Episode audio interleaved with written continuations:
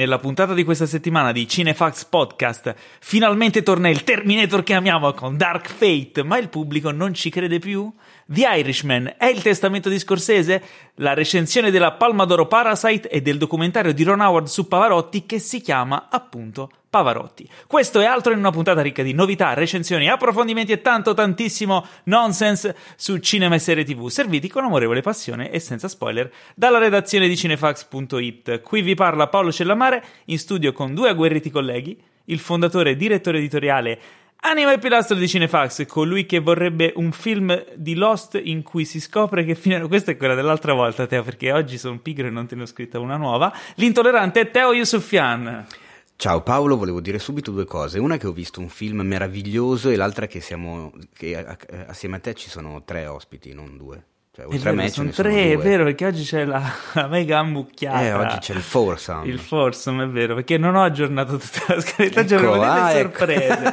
sì, comunque hai ragione, abbiamo visto un film No, meraviglioso, io ho il grande ritorno di Terminator. No, no, non era quello il film. Ha tentato di fare un golpe alle Svalbard, ha cercato di crepare saltando da un ponte con la macchina in Mozambico, è un fotografo giramondo, un artista, videomaker, ma soprattutto un cinefilo doc. Pietro Baroni. Eccoci qua, finalmente. Tutto bene? Sei ancora vivo? Eh? Vi- Sei- vivissimo, Non è che vivissimo. sei come Bruce Willis eh, in Unbreakable. Eh sì, più o meno. eh sì, vabbè, È lui. Come niente fosse. Accanto a lui, catanese di nascita, milanese di adozione, con il risultato di fondere l'ardore siciliano con l'abnegazione meneghina, regista, direttore della fotografia, documentarista, l'uomo che avreste voluto accanto a voi se nel 1970 vi avessero reclutato per il Vietnam, nonché grande amico di Cinefax, Giorgio Carella. Paolo, te l'ho detto che ho visto un film meraviglioso. Sì, Bravo, minchia, bravo. quando arriva quello che si scioglie, è spettacolare. Ma non eh, è Terminator. no, no, non Poi quello, il- non no, Terminator. no, No, no. stiamo parlando di un altro film, Paolo. Ma come? Ragazzi, Stiamo parlando di- Io e Pietro abbiamo visto un grande film, ne parleremo dopo di questo film. Va bene. Come è andata questa settimana? Come sono andati questi ultimi giorni? Io ho fatto una cosa che non avevo mai fatto prima. Io, ne- io anch'io. E tu hai visto un film meraviglioso? capito. Io ho visto un film meraviglioso, ma poi sono- cioè io ho fatto la notte di Halloween a Disneyland. No, Eh, dai, raccontacela. Scappando No, dai pirati dire- zombie Pietro, di Jack Sparrow. Non chiedere a Teo di Disneyland che lui inizia e non finisce. Facciamo sei ore di, di podcast. No, solo semplicemente che ho, ho scoperto, scoperto di avere dei grossissimi problemi con la gente vestita da zombie, cioè proprio un, un- un terrore di quello ancestrale. Perché, scusa, ma... Non lo so, però per farti capire Se una ti hanno cosa fatto di male. eh, che sono brutti, mi spaventano, mi terrorizzano, cioè per scappare da uno mi sono nascosto dietro la chiacchi. Ecco, amme- ammetto questa infamata clamorosa con lei che rideva e che giustamente sgirata mi fa: Ma che cazzo fai? Ti nascondi dietro? le-" Cioè, ti, ti fai scudo con me. Cioè, tu pensa che schifo che sono, che uomo orrendo. Ma è, niente, è stato più forte di me. Erano veramente truccati benissimo, spaventosissimi. Di notte in questa gal- grotta con la nebbia, e uno c'ha paura. ecco. Ma scusa, ma eri a Disneyland? Truccati Sì, benissimo, però la notte avuto le orecchie Al- di Topolino. No, lascia stare. Tu hai presente quelli di The Walking Dead?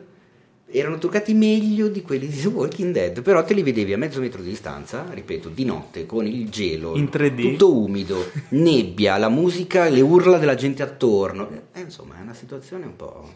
Eh? Io invece ho fatto qualcosa di molto più terrificante. Cosa hai fatto? Sei andato a Roma? Sono andato a Roma e ho mangiato. Eh, no, basta, Ho mangiato, bastava quello. No, ho mangiato. È- è terrificante ho, andare a Roma Ho mangiato, ormai. ho mangiato i rigatoni capaiata. Buona la pagliata, però. Eh, però è eh. sempre a buona, me, a me mi piace la pagliata. E però il, il cameriere mi aveva fatto prendere male. Ma in quel ristorantino dietro Piazza Navona? Quello No, no, uno più buono. strabuono. Uno Ok. meglio. Perché il, il, ehm, il ristoratore mi fa. eh, e poi abbiamo il rigatore capaiata. E faccio, ah, pagliata, l'ho già sentita dire, ma Eh. mi ricordi cosa c'è? C'è proprio il, quello straniero stronzo, no? E lei fa, eh, perché il budello del vitello che c'è dentro un po' di caglio ancora, Vabbè, ma mi stava facendo vomitare, dice. Però ho detto, ok, la prendo. Era ottima, veramente spettacolare. Perché lei fa, eh, sai, la gente si impressiona perché c'è una scena del Marchese del Grillo in cui lui, tu Giorgio te la ricordi? E questa che è, è merda. Nel senso che non è buona, no, no, è proprio merda. Proprio merda. Merda buona. Ma è il momento, no, però aspetta, di dirlo ora non è bellissimo perché stavamo parlando di merda, però stiamo parlando di merda buona perché la pagliata, no, perché era il momento di parlare del nostro sponsor, ma non volevo associare le due cose, associamola alla Ma io- pagliata che è una cosa Ma io ho buona, visto eh. un film meraviglioso. Tu hai visto un film meraviglioso? Eh sì. Ma sai dove si possono vedere tanti film meravigliosi? È su Infinity, il nostro sponsor, il servizio di streaming perfetto per i cinefili. Migliaia di film e serie TV nel catalogo, disponibili sempre su tutti i device e ogni settimana in regalo un film premiere in anteprima per 7 giorni. E questa settimana c'è un film meraviglioso. È un film meraviglioso se volete un film veramente tamarro, cacciarone, perché c'è dall'8 al 14 Aquaman con Jason Momoa che sprizza gioia da tutti i muscoli. Esatto, e sprizza anche acqua da tutti i capelli Mm. e da tutti i capezzoli. Esatto. Ma la pellicola del catalogo Infinity di cui parliamo oggi è stata scelta da te a caso così, un a caso Eyes Wide Shut di Kubrick. Ma se tu fai la musica di Eyes Wide Shut, dobbiamo pagare i diritti della musica di Eyes Wide Shut? se la poi fai con la Ah, è musica. un'ottima domanda. Tra l'altro, incredibile, ma tu senza rendertene conto hai fatto un collegamento senza fare un collegamento.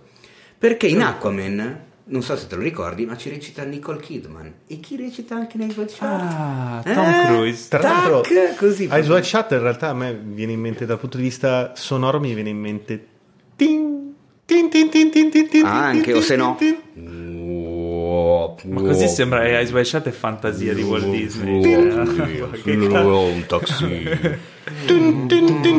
Allora, no, parlandone seriamente, eh, Ice Chat ebbi la fortuna, anagraficamente parlando, di vederlo al cinema con Anch'io. un sacco di amici, un sacco di gente ed ero convinto ci fosse anche il Carella con me. In realtà non c'era, ce lo siamo detti poco fa, ma ero convintissimo ci fosse anche tu nel No, no, io giro. Ma era Che- una chi c'è? Mi, mi- racconti tutti i tuoi amici che c'erano, la loro Me biografia? ricordo due o tre perché e è molto è interessante. Comunque uno è Federico Rizzo che fa anche il regista, così.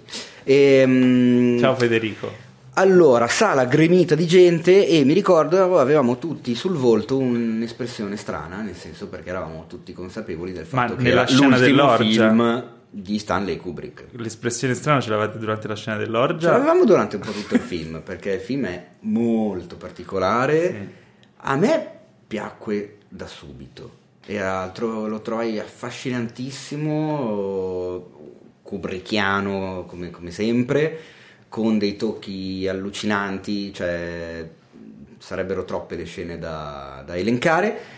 E una cosa buffa, che però poi chiaramente hanno pulito nelle versioni in DVD eccetera eccetera e quindi la gente si deve fidare di quello che dico ma probabilmente qualcuno che ci ascolta lo ha visto al cinema e se lo ricorda anche lui io ho la particolare mania, malattia dato anche forse un po' il lavoro che faccio ma in un film quando ci sono dei riflessi delle finestre, quando c'è la cinepresa vicino a un'automobile io mi fisso a guardare appunto il riflesso per vedere se becco la troupe Me l'hai attaccata anche a me, lo sai. Ok, che questa è una cosa che faccio sempre, da una vita. E un sacco di volte la becco. Cazzo, l'ho beccata anche in Nice Chat.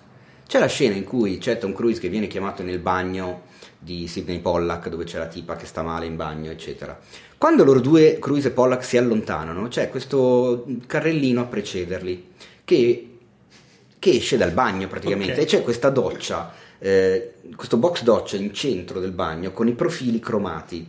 Mentre il carrellino indietreggiava, il mio sguardo è andato in automatico sui profili cromati.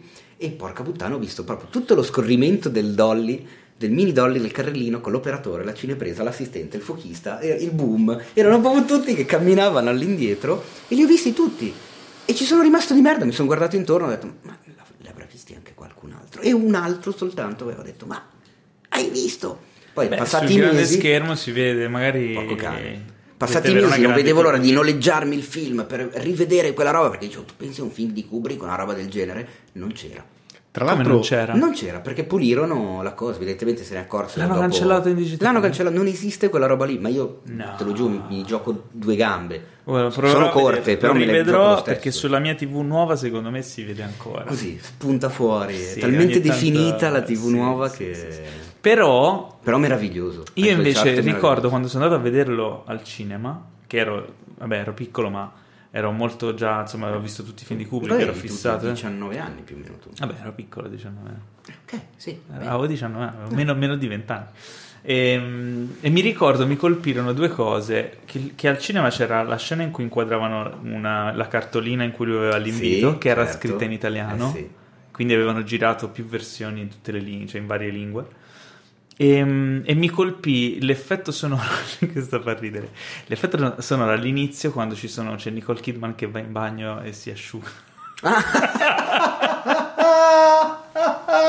e se mi è rimasto Ma impresso. perché? No, non so Davvero? perché. Sì, ma mm, piacevolmente. Cioè, perché tu hai pensato al Foley? Cioè, al, No, no, no, no, no, no, al rumorista? sapevo- a 19 anni credo che non sapessi neanche cosa fosse un foley. No, mi piaceva la cura del dettaglio del, di far sentire la, la carta igienica sulla Eh, patata. sì, Tra sì. l'altro, Eh? chiedo, chiedo magari a Teo che ne sa più del discorsi cinefactosi, Mm? se è vera la cosa per cui c'è la scena finale, quella davanti al, al No, biliardo. ma non spoilerare. No, mentre giocano a biliardo. Sì, no, ti dico già di no, non è vero. Ah, ok. Non è vero cosa. La versione, de- eh, perché anticipo la domanda, la versione, de- poi vediamo se magari sbaglio. Vai. La versione definitiva del film è stata consegnata in Warner quattro giorni prima che Kubrick morisse dallo stesso Kubrick. Quindi il film che abbiamo visto noi è È quello lock. che voleva lui. Ah, perché girava un po' voce, siccome ci sono, durante il montaggio pare che ci siano degli errori dove sono piazzate le, pa- le palle sulla, eh, sul tavolo da Sul biliardo. tavolo biliardo. Ed E è una gi- scena un po'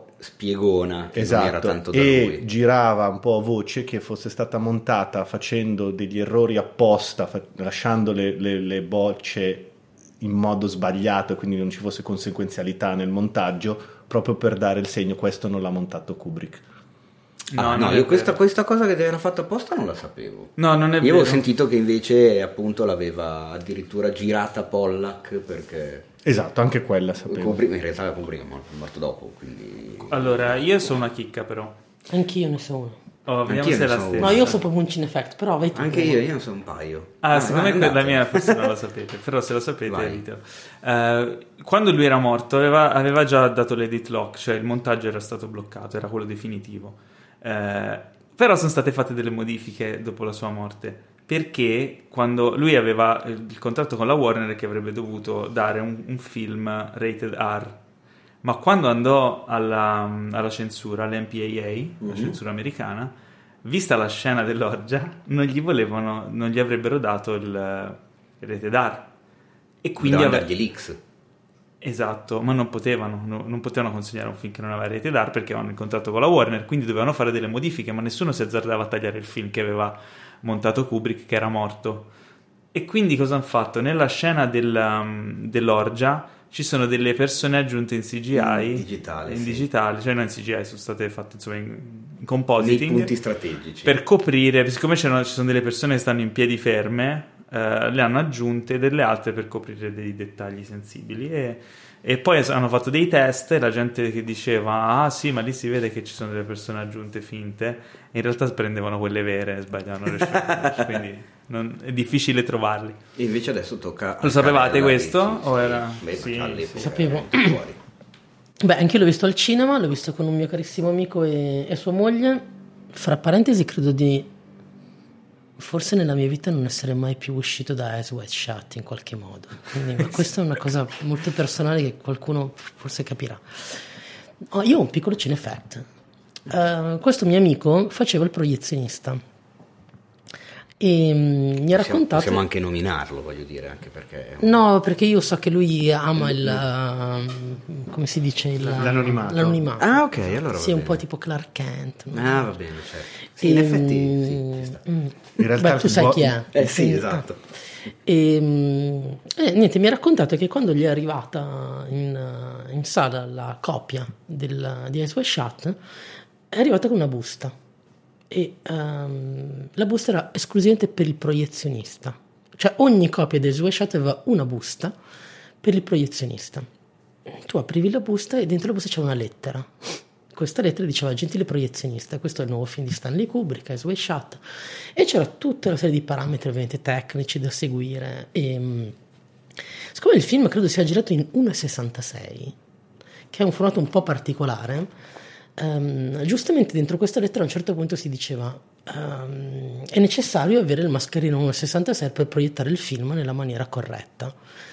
Sappiamo che molti non ce l'hanno, quindi, gentile proiezionista, ti forniamo il mascherino 1,66 e quindi per ogni busta c'era il mascherino da inserire dentro il proiettore 1,66 per non commettere errori. No, Bellissimo. fantastica sta cosa.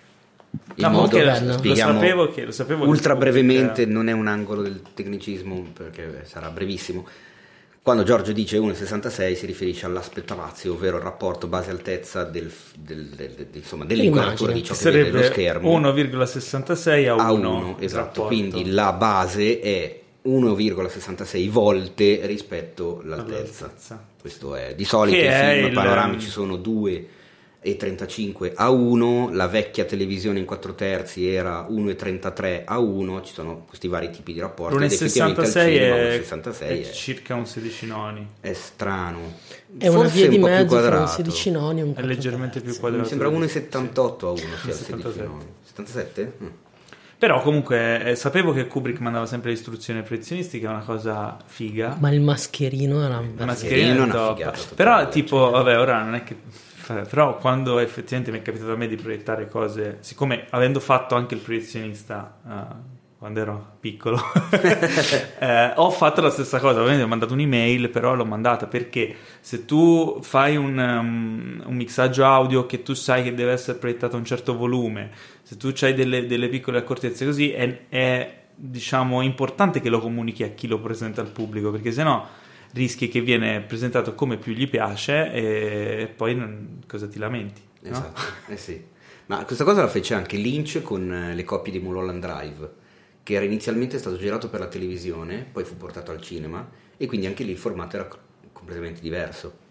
Quindi tutte le copie di Mulholland Drive avevano la letterina, però questa proprio autografa di David Lynch, che si rivolgeva al proiezionista dicendo guarda, devi impostarlo con questo aspetrazio, ma attenzione, devi praticamente inquadrare, cioè devi spostare la- l'immagine più verso l'alto per evitare tutta l'aria in testa che altrimenti risulterebbe da una proiezione Ah, terribile. quella perché quando si proiettava in pellicola tu potevi regolare l'altezza dell'immagine in modo da centrarla e, mm, e fare in modo che magari entrassero parti dell'immagine che non era previsto che venissero proiettate e quello serviva anche il mascherino per coprire una Esatto. parte del fotogramma che non doveva essere proiettata a volte ti capitava di vedere dei film in sala quando c'era la pellicola dove entravano i microfoni su Sì, non era un errore non era un errore del montatore o del microfonista era un problema della proiezione quindi una però cosa- ormai non rimanendo più, su. Kubrick è una cosa che succede anche in alcune versioni a un video di Shining c'è chi me l'ha chiesto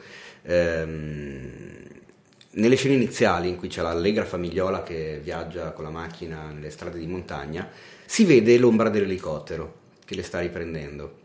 In realtà non dovrebbe esserci quell'ombra lì. Che è a bordo perché è a bordo del- dell'inquadratura. Quindi quando hanno girato il film non è che c'era l'ombra e l'hanno lasciata Ah, era fuori dal campo però purtroppo poi con eh, chiama la- lo- l'overscan e tutte le, le pecionate che fanno quelli che poi fanno le robe non video che magari non ci pensano magari dovevano fare un quattro hanno terzi. aperto come si chiama non eh, l'open matte L'open matte, Ecco. ma tanto ormai non lo fanno più, grazie eh no a Dio. infatti esattamente Anche perché Sì. sbagliavano sempre. Però Eh, quindi allora riassumendo, riassumendo voglio rivedere Ice White Shot per trovare la troupe nella cromatura del bagno che tanto non c'è vedere dove sono gli omini finti nella cosa ascoltare la patata di Nicole Kidman E non solo, ascoltare la famosissima eh, canzone, quella inquietantissima che prima ho fatto, quando c'è la scena della, eh, della Della- setta, diciamo, tutti mascherati, no? Un po' prima. ah sì, del, Però- sì. Oh, State buoni. Non toxico. perché al contrario dice Perché è esatto, perché è una messa io lo so cosa dice in rumeno. io so il testo in, uh, che, Ma che non è dice- vero. sì sì sì Cosa dice? dice la cosa più gustosa è che noi di Cinefax vi regaliamo ben due mesi gratis di Infinity se vi iscrivete usando il codice sconto Cinefax e ricordatevi che potete disdire quando volete quindi che aspettate guardatevi Eyes Wide Shut guardatevi Shining Extended no che però non è più in premiere ma tornerà no, esatto. prima o poi quindi guardatevi una fracca di film che ci E sono vi sfido a trovare il cameo di Stanley Kubrick all'interno di Ice White Shut, che è lampante alla luce del sole. Ed è talmente alla luce del sole che in tantissimi non l'hanno notato. E secondo me neanche voi tre. No io non l'ho notato Ecco. No, Visto? neanche io. Neanche Eh, io. È nel club. però sai cosa ho notato? che è il momento delle domandone Yeah! Che ormai non è più la domandona perché tanto basta, sono le tre Ho vinto, domandone. ho vinto. Hai vinto te, sono Ho le vinto. tre- il trittico, il tris delle domande, la trilogia di domande. Di cui la prima è in quale Perché questa ridi? cosa? In quale Carpenter Cinematic Universe vorreste vivere? E ce la fa Massimo Bertelloni. Non Caro c'è Massimo, il tribuzio. Che problema hai? no, invece è una domanda bellissima. Sì, anche a me è piaciuta tanto questa domanda. Ma in realtà io credo che stiamo Io già vivendo in essi vivo. E stavo pensando Ah, volevo anch'io dire io! Guarda che volevamo dire tutti. Eh dai. Eh, che- Sì, però però, quello è- però non è, non è quello in cui vorrei vivere. Esatto, no, è quello dove già stiamo vivendo, ragazzi. Assolutamente. Quindi, io perché secondo te Paolo porto sempre gli occhiali da sole? Eh, Per vedere bene. eh, per vedere dove mi trovo. Eh, non era Se per no- le occhiaie? No, assolutamente no, io non le ho le occhiaie. Non hai gli occhi.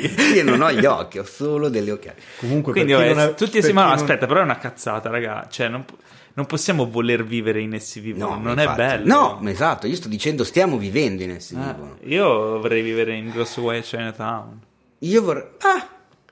Oddio. Ed essere cinesi. Oddio. Quindi vorresti vivere con gente che entra o esce dalla finestra, gente che Fulmini, lancia fulmini sì. dalle mani. Ah. Detto così però. Eh, Giorgio? No, io vorrei vivere in The Fog ed essere uno dei pirati che tornano. Porco cane. Pietro? Beh, io in parte l'ho già vissuto andando alle Svalbard. Dai, ma è vero. Ah, Mi sembrava di essere dentro del Tix. In effetti tu la cosa l'hai già vissuta. E allora io vorrei vivere in Christine essendo Christine. Vabbè, No, vabbè, vabbè. non si può. Ma secondo voi qual è il più bel film a tema sportivo? E questa domanda ci arriva da Marco Ru. Ma- Oh, oh. Marco Ru. Io ne avevo, ne avevo pensati Marco. due. Tu ne hai pensati due? Ehi, qui si può fare una... Secondo me qui dobbiamo raggiungere una unanimità. Mm. Facciamo le nostre proposte, dobbiamo raggiungere... Ci sarà uno che è il film più bello Ah. sportivo, no? Ma no, il film... No, Il film sportivo per eccellenza. Ma Dai, no, ma non qual è il film sulla cosa. mafia per eccellenza? Il Ma padrino. ce ne sono di Qual è il più. film su- sulle guerre Eh, stellari aspetta. per eccellenza? Guerre Aspetta, stellari. perché io ho visto un film meraviglioso ultimamente. E la No, madonna. va bene, dai, era giusto per fare un po' di Ma valgono anche i documentari? Film documentari? Eh, valgono? Beh, è un film, un documentario è un film. Film documentari, cioè lungo. No, secondo me non Lui non ha intendeva scritto quello. film di Sì, ma lui non intendeva Eh, ho capito, però faglielo Però dire, il miglior almeno- documentario qual è? Eh. Quando eravamo re. Eh, lo sapevo Bah. che era grande. Bellissimo, When We Were. Kings. Eh, bellissimo. Però, Però escludendo quello. però, escludendo quello, ehm, Rocky? No, perché non è sport. Cioè, Rocky non parla di sport alla fine, è un E pretesto. neanche Toro Scatenato, però come Giorgio- fai a non nominarlo? Eh, no, beh, quelli- sì, però sai, secondo me non pensava. È incredibile, abbiamo discorso- eh, tre film sul pugilato adesso che ci fai. Eh, ma perché è molto, è mo- è molto filmico. eh. È molto filmico? Dici? Cioè, dici che è molto cinematografico? Pugilato è sempre molto cinematografico. Sì, perché? No, nel senso, allora io ho presente le dichiarazioni di Scorsese quando si è innamorato della goccia di sangue sulla corda del ring, che poi infatti si vede anche all'inizio. Però, perché? Che cosa rende... Ma stiamo divagando. Ma andiamo per esclusione. Eh? No, no, Me ne sono reso conto Ah, no, da noi solo. Secondo me è assolutamente Abbiamo, questa cosa. abbiamo 2, 3, 7 minuti per decidere qual è sto film. Allora, andiamo per esclusione. Sport. Sport. Scegliamo lo sport. Allora, il calcio, no, il calcio è il meno cinematografico di Anche Non se c'è io un film. un film bellissimo. Fuga per la Fuga vittoria. per la Ma non è- vittoria. Eh, Fuga per la vittoria è Heart. esatto. Ma fa- ok. è un film di merda. Però sì, è un Però, filmaccio. ragazzi, bellissimo. Però è è, un filmaccio. però è un filmaccio. Ma non è un film sportivo. Va bene, ok.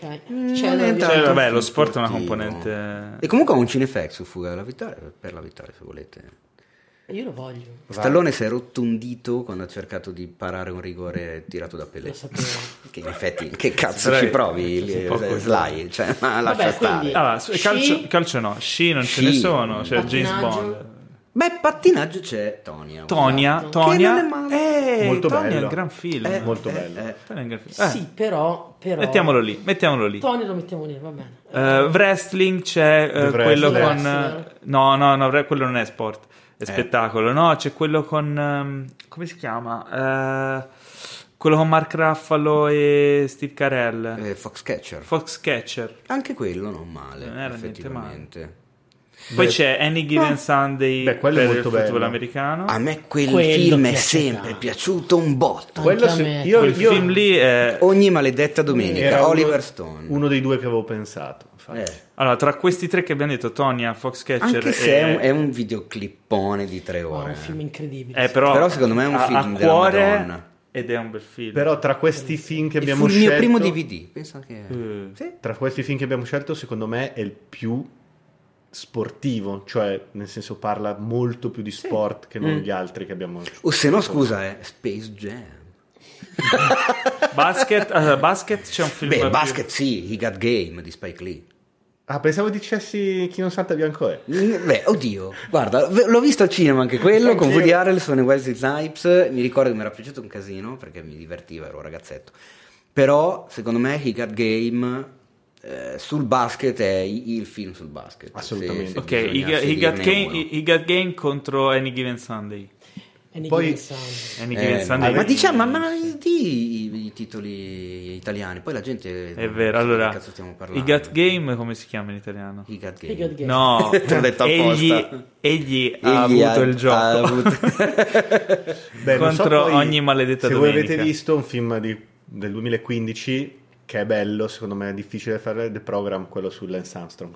Ah, ma no, di il titolo in italiano. Il programma Non l'ho visto. è bello. Su Lance Armstrong, Vabbè, quindi, cioè esatto. il primo uomo sulla bici. Esatto. Ok. Ok, Giorgio ce Comunque, l'ha, no, no, Giorgio stavo ha la, ha la pensando, ma bomba. Quindi pugilato niente, l'abbiamo escluso. No, no, no, Pugilato non no, escluso. dai, non allora, escluso. di- eh, Rocky, ragazzi. Cioè, Anche perché Ali con Will. Toro scatenato, no, da Rocky, Toro Scatenato, cioè Rocky, Toro Scatenato, Ali è inguardabile. Eh. Eh, Rocky e Toro Scatenato proprio no. Però se la battono, eh.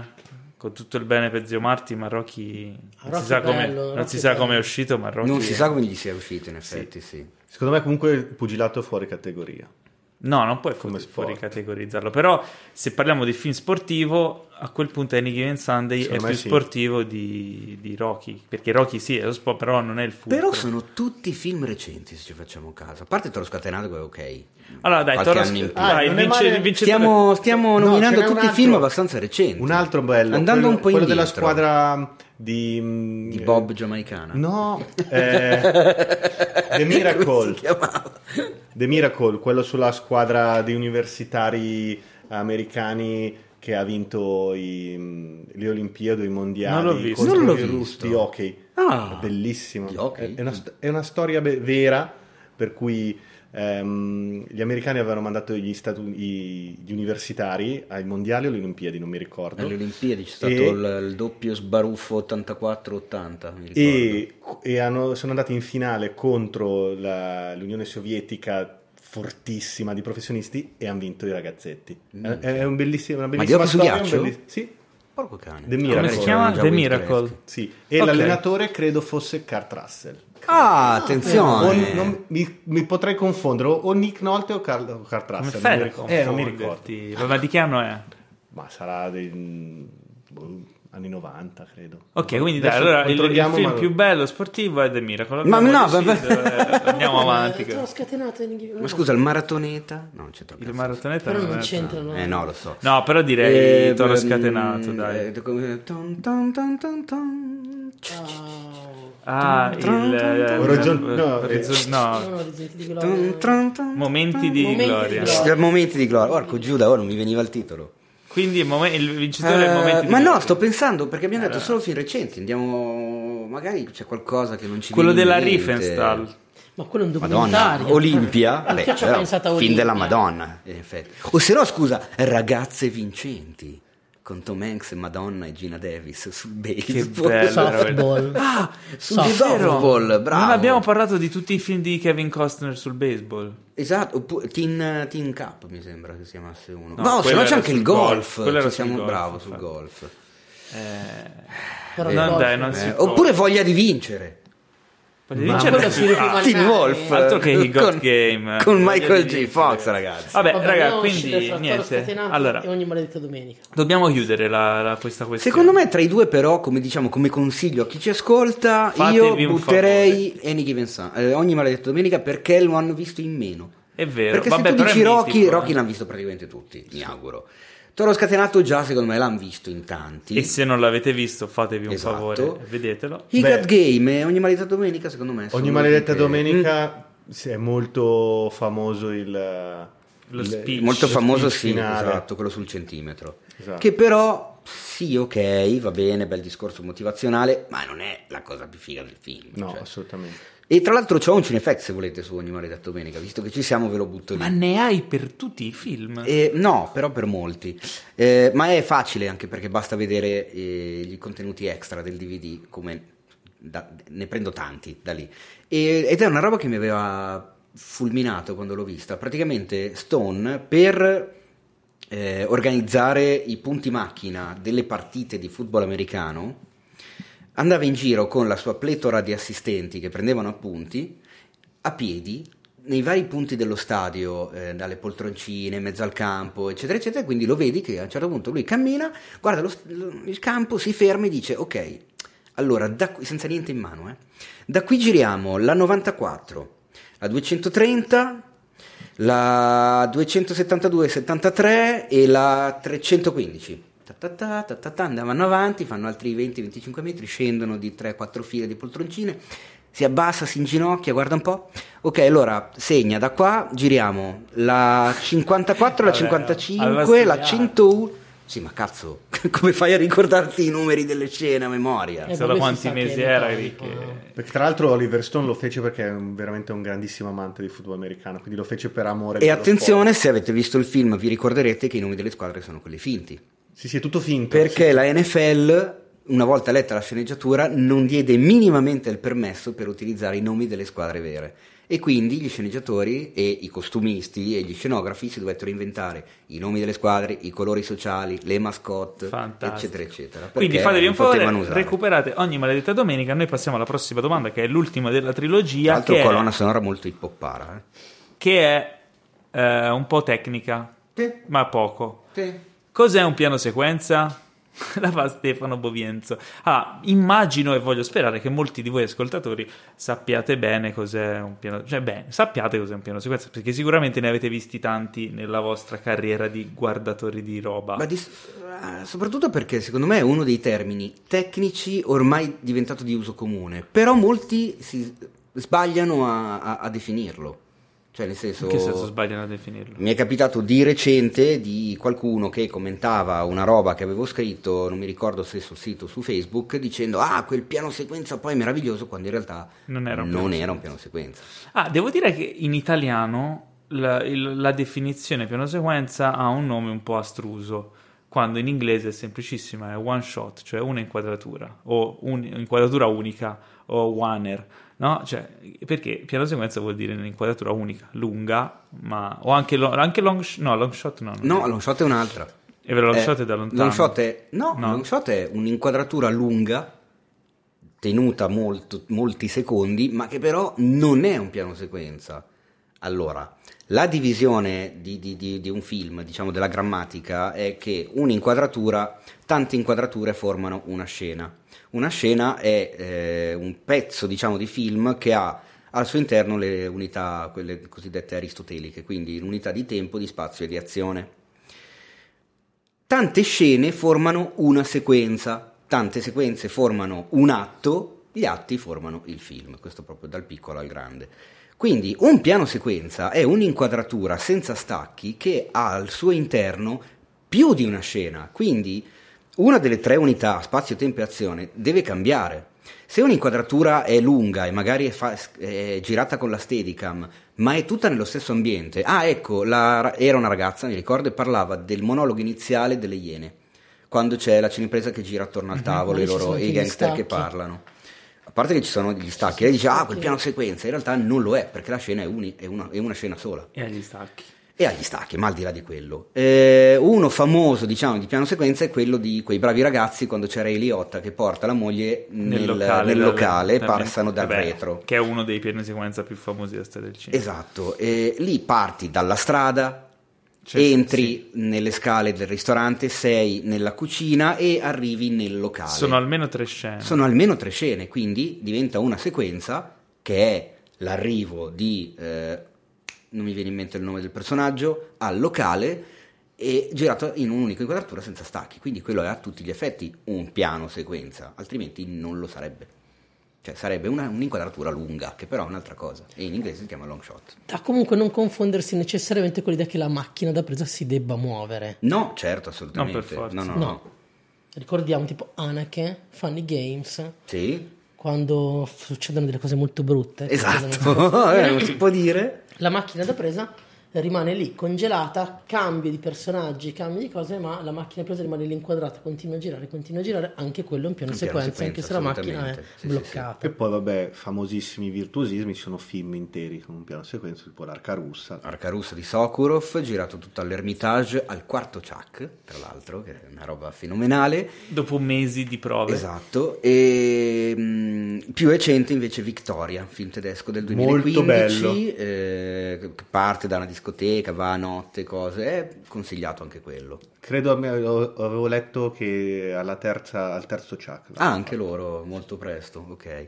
Registi amanti di piani sequenza, mh, De Palma. attualmente mi vengono in mente De Palma, mi viene in mente Quaron, Quaron però se c'ha Lubezki accanto, se, no non, se no non gli vengono no, così no. bene. Ignarritu. Eh, Ignaritu sempre perché c'ha Lubezki accanto, non è che Allora è Lubezki, caso è Lubezki il, il maniaco e ehm, dai anche Gaspar Noè è un altro che insomma Ah, beh, sì. ce ne butta giù parecchi. Piano sequenza preferito? Usti. Ah, l'ho fregato. Bello, bello. Ah, Eh. che noia. Sono tantissimi. Fo- Guarda, uno che mi viene in mente che amo molto è di un film di cui si parla secondo me sempre troppo poco, eh, dei figli degli uomini. Ah, Proprio, beh, tra sì. l'altro, Ah. Alfonso Cuarón in regia, Emanuele Lubezki alla fotografia, Quello della macchina. quello in macchina. Beh, grandi Eh, virtuosismi. C'è un Guardatevi una devastante. Eh sì, io so, so, so come, Quello l'hanno, mega come- so come l'hanno girato ed è difficile. pazzesco. Io- sono, ci sono un po' sparo- di video backstage Sì, su sì, quella sì. cosa lì. Io vi sparo Old Boy Anche bravissimo, Bello, bello, sì. quello del corridoio. nel corridoio Eh, del cazzo, Marcello, sì. Assolutamente. Ah. Bellissimo. Eh, Giorgio lo vedo. No, è proprio super difficile, in ragazzi, Eh. perché ne ho un sacco. Però posso dire, ecco, Dine uno brutto. no, non ne dico uno brutto, ne dico uno che ai tempi quando l'ho visto mi aveva colpito perché in quel momento era il piano sequenza più lungo mai girato, omicidio in diretta. Di Ah, Ah, bellissimo, cazzo. 20 minuti all'inizio, Eh, spettacolare. questo. Stavo in dicendo... cui De Palma si era fatto fare i caricatori per la macchina da presa apposta per caricare così tanta pellicola. Mhm. Quello mi ricordo che quando ero la, la prima volta che l'ho visto stavo wow. Come cazzo raga, è, sì. Merda. Però Anche l'inizio dei protagonisti di Altman, e mi anche quello stavo ricordo, pensando che è molto comunque bello. una molto molto citazione di Orson Welles. Assolutamente, eh, o- eh, esatto, un altro Che assolutamente ricordiamo, Forse l'uomo imperdibile. che lo ha inventato. L'Infernale Quillan. L'inizio dell'Infernale sì, Quillan ah, è, eh, quello lì è... è una lezione di tecnica Sì. del cinema che è impressionante In anche come... E sì. invece c'è un piano sequenza che mi ha colpito, non che è rimasto credo nella storia del cinema, perché in realtà è di una serie tv e lì ho capito quanto le serie tv possono evolvere e quanto erano arrivate a livello cinematografico.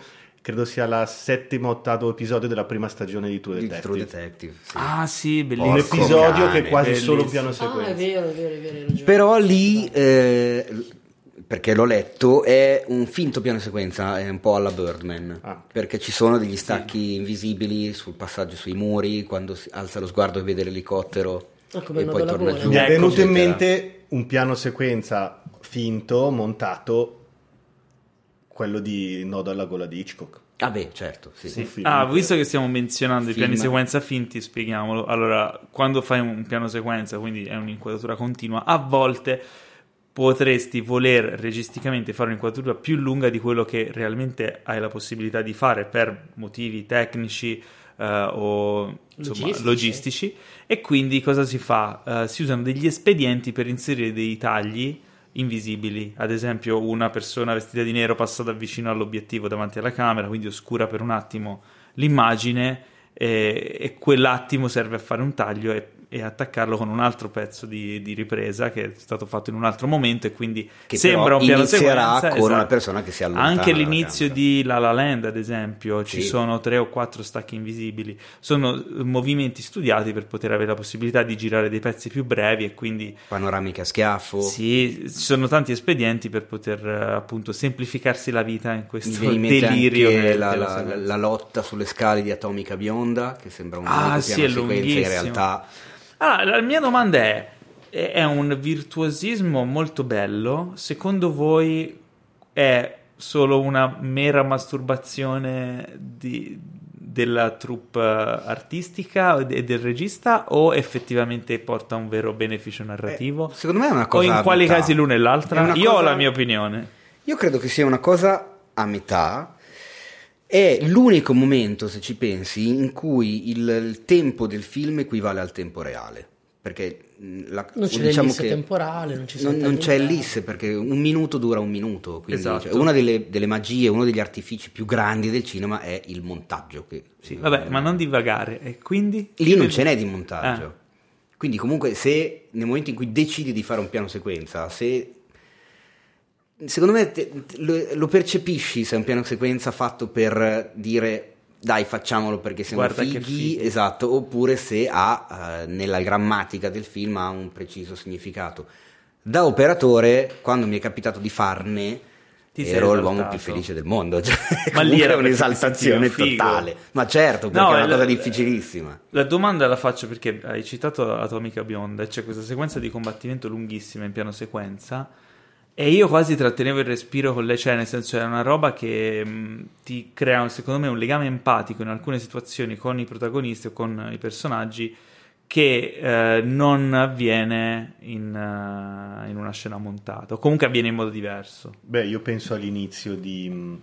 ehm, oh mamma mia, l'ultimo film, eh, quello di DiCaprio che ha vinto, con- ha vinto l'Oscar. Revenant. Revenant. La scena iniziale mette veramente molto... Sì, quello è un altro bellissimo sequenza. Chi c'era Molta la? Perché crea quell'urgenza, no? C'è quell'urgenza de- che stanno vivendo i personaggi, te la applica perché tu sei lì con loro in una situazione che diventa più reale possibile.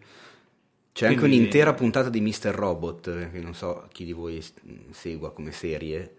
Terza stagione di Mr. Robot c'è un'intera puntata, 42 minuti circa, in piano sequenza, chiaramente pazzi. costruito. Ah, beh, ok. Ah, lì- Però lì cioè, quello che succede ai personaggi succede nel tempo di 42 minuti ed è importante il fatto che il minutaggio di quello che succede. E quindi lì assume un Diciamo senso. che a volte, per esempio, il citato Vittoria, che è un bel film, ci mancherebbe, l- lì vedo in realtà solo l'idea di fare il virtuosismo di facciamocela, è- Esatto, è, sì. più una, una sfida tecnica più che una reale eh, necessità di sceneggiatura. Quindi, secondo me, il piano sequenza ha senso vero quando è pensato e ha senso all'interno della storia, altrimenti diventa una cosa anche godibilissima, come in questo caso questo film, però io l'ho trovato... Fine a se stessa. Esatto. Sì, insomma, può essere una piuma e può essere... Dipende da come la usi. Comunque, tutti i film che abbiamo citato, spero che abbiate preso appunti. Eh, non andatevi a trovare i piani sequenza su YouTube, ma guardatevi tutto il film, perché sennò perdono buona parte della loro efficacia. E poi, quando guarderete il film, non avrete più l'effetto sorpresa di scovare il piano sequenzone che vi farà godere. Quindi, chiuse le domandone a cui abbiamo dedicato tanto spazio, quindi, cioè, ragazzi, È anche giusto. è giusto. Io comunque ho visto però, un film meraviglioso. Ci È giusto, a però fate, fate domandone meravigliose come il film che abbiamo visto io e Pietro.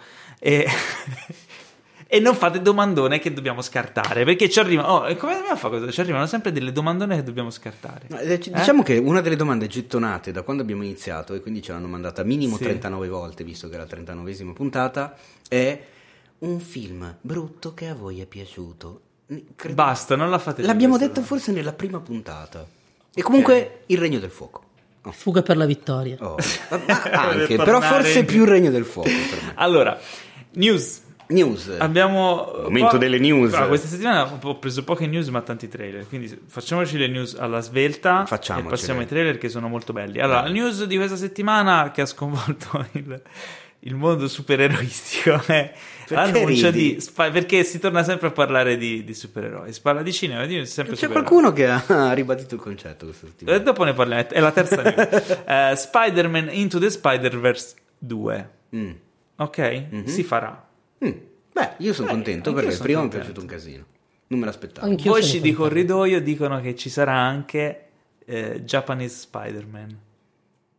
Eh, che non so. Allora, c'è una serie TV. Cosa lancia le c'è una serie TV. di soia? No, no, no, c'è una serie TV degli anni, se- anni Non so che- 70 una serie tv giapponese di Spider-Man. Beh. Ne- non l'avete mai vista? No. No. Non ci credo. No. Datela a recuperare. Praticamente i giapponesi avevano comprato i diritti di Spider-Man per il Giappone. Avevano fatto. Cosa stai facendo? So, Hai fatto- mi sto immaginando la sigla in giapponese. È una serie tv con Spider-Man, solo che eh, non è Peter Parker, ma è un giapponese, quindi il nome è giapponese, e ci sono degli elementi un po' fuori dalla, diciamo, narra- dal cioè, canone. tipo c'è un robot gigante. Ma giura? Sì, è una cosa fuori di testa. E pare che la inseriranno nel... Ma scusa, ma in Into the Spider-Verse c'era la ragazzina del futuro col robottone? Eh, Sì, ma era, che era una era? roba, no, no, era una roba originale fatta per il, Ah, ok. per il cartone. No, però tu immagina Spider-Man, Spider-Man, oh, Spider-Man, col Spider-Man. Allora, questa La- è una guarda che notizia... la sigla di Spider-Man rifatta stile eh, Ultraman, eh, anzi stile Megaloman, secondo me spacca. Prova Ah, a pensarci. Ma guarda che era così. Prova ah. Teo, quando chiudiamo la puntata ti faccio vedere Japanese Spider-Man. Va bene. Allora, altra news, questa qui è una news cui A voi era piaciuto Into the Spider-Verse? Beh, sì. Film Sì, sì, abbastanza. Non l'ho visto. No? Io me l'ero preso al cinema, l'ho recuperato e mi è piaciuto da impazzire. Uno stile realizzativo è non- qualcosa di veramente mai visto prima. Infatti si è vinto una valanga di premi. Vabbè. No, ma che a me non era dispiaciuto. Guarda, Senza veramente impazzire, originalissimo. A me è piaciuto molto, ma ho una sola riserva che era il ritmo veramente troppo frenetico. Cioè, Mm. della narrazione, cioè veramente tipo ragazzini con disturbo dell'attenzione, Anche non vi me- perderemo anche mai. a me ha dato, ha dato questa Vero? impressione. Eh, ma ragazzi, no, ma siamo, siamo meglio, over cioè, 40. però- Siamo over 40 e Ma non questa era dedicato qui, a Ma noi. questa Ma roba cosa qui non è vero. Questa cosa qui secondo me è una forzatura Poi di produttori che over- in genere non capiscono. Nel senso che non è vero. Cioè, No, ma non è vero, oggi- io ho fatto 39, non è vero che sono per 40. A parte sei over quello, 40 a parte dentro. quello, ma non è vero. La- eh, il difetto di attenzione va combattuto semplicemente mettendo una persona davanti a una cosa bella. No, quello sì, certo. Eh no, ma il, Ma il il- del cinema è sempre stato quello, è l'unica forma d'arte in cui qualcuno ti può obbligare a stare in un posto tot tempo.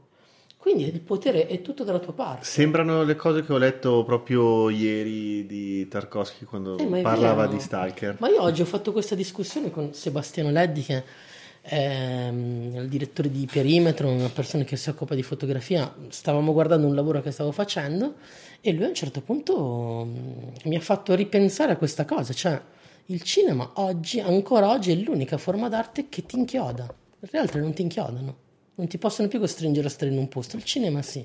Quindi non è vero che se io prendo un tredicenne e lo metto in un certo posto o corro o lui si annoia. Non Sì, è però vero. se lui se lo No, guarda a attenzione, casa non era il discorso non lo o inchioda. corro o lui si annoia. No, beh, quello- al le- cinema. Ma il produttore, i produttori di Spider-Man hanno fatto sicuramente quell'idea. Quel, quella, Esattamente, quella io lì volevo arrivare. Ma secondo me non è un discorso. Cioè, vabbè, a parte che sono eh, Miller e Lord e comunque hanno sempre questo eh, approccio alla narrazione Ultra molto. cinetico.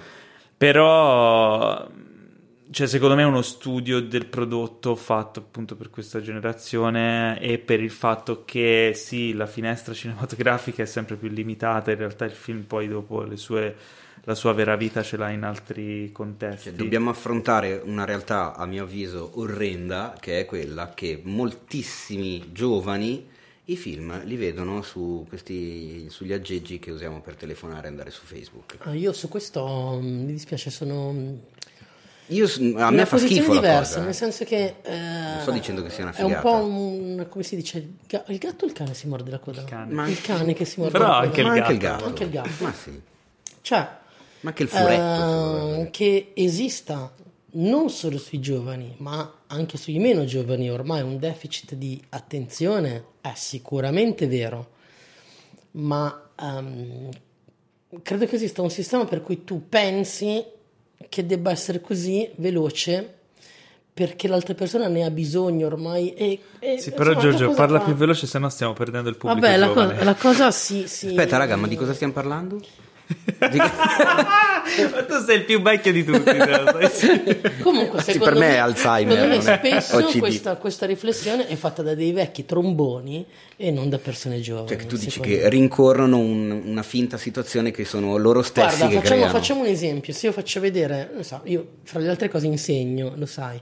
Se io faccio vedere un mio allievo Spider-Man, lo prende in un modo. Se gli faccio vedere The Witcher, sta lì incollato.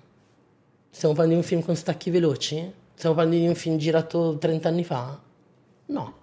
Però attenzione, tu stai prendendo ad esempio una- un allievo che ha scelto di venire a studiare cinema, quindi è già comunque un tipo di spettatore particolare. No, perché loro partono non con la stessa consapevolezza o cultura che avevamo noi. Mm. Cioè, stiamo parlando di persone che magari arrivano, vogliono fare dei film, ma in realtà arrivano da, da- da YouTube in, in larga, in larga Beh, percentuale. però sono già appassionati di cinema. Se prendi un ragazzino non che è così- appassionato di, così di tanto come- Spider-Man, Ragazzi, non così, non erano così, fra virgolette, colti, eh, non avevano visto così tanti film quanto noi alla loro stessa età.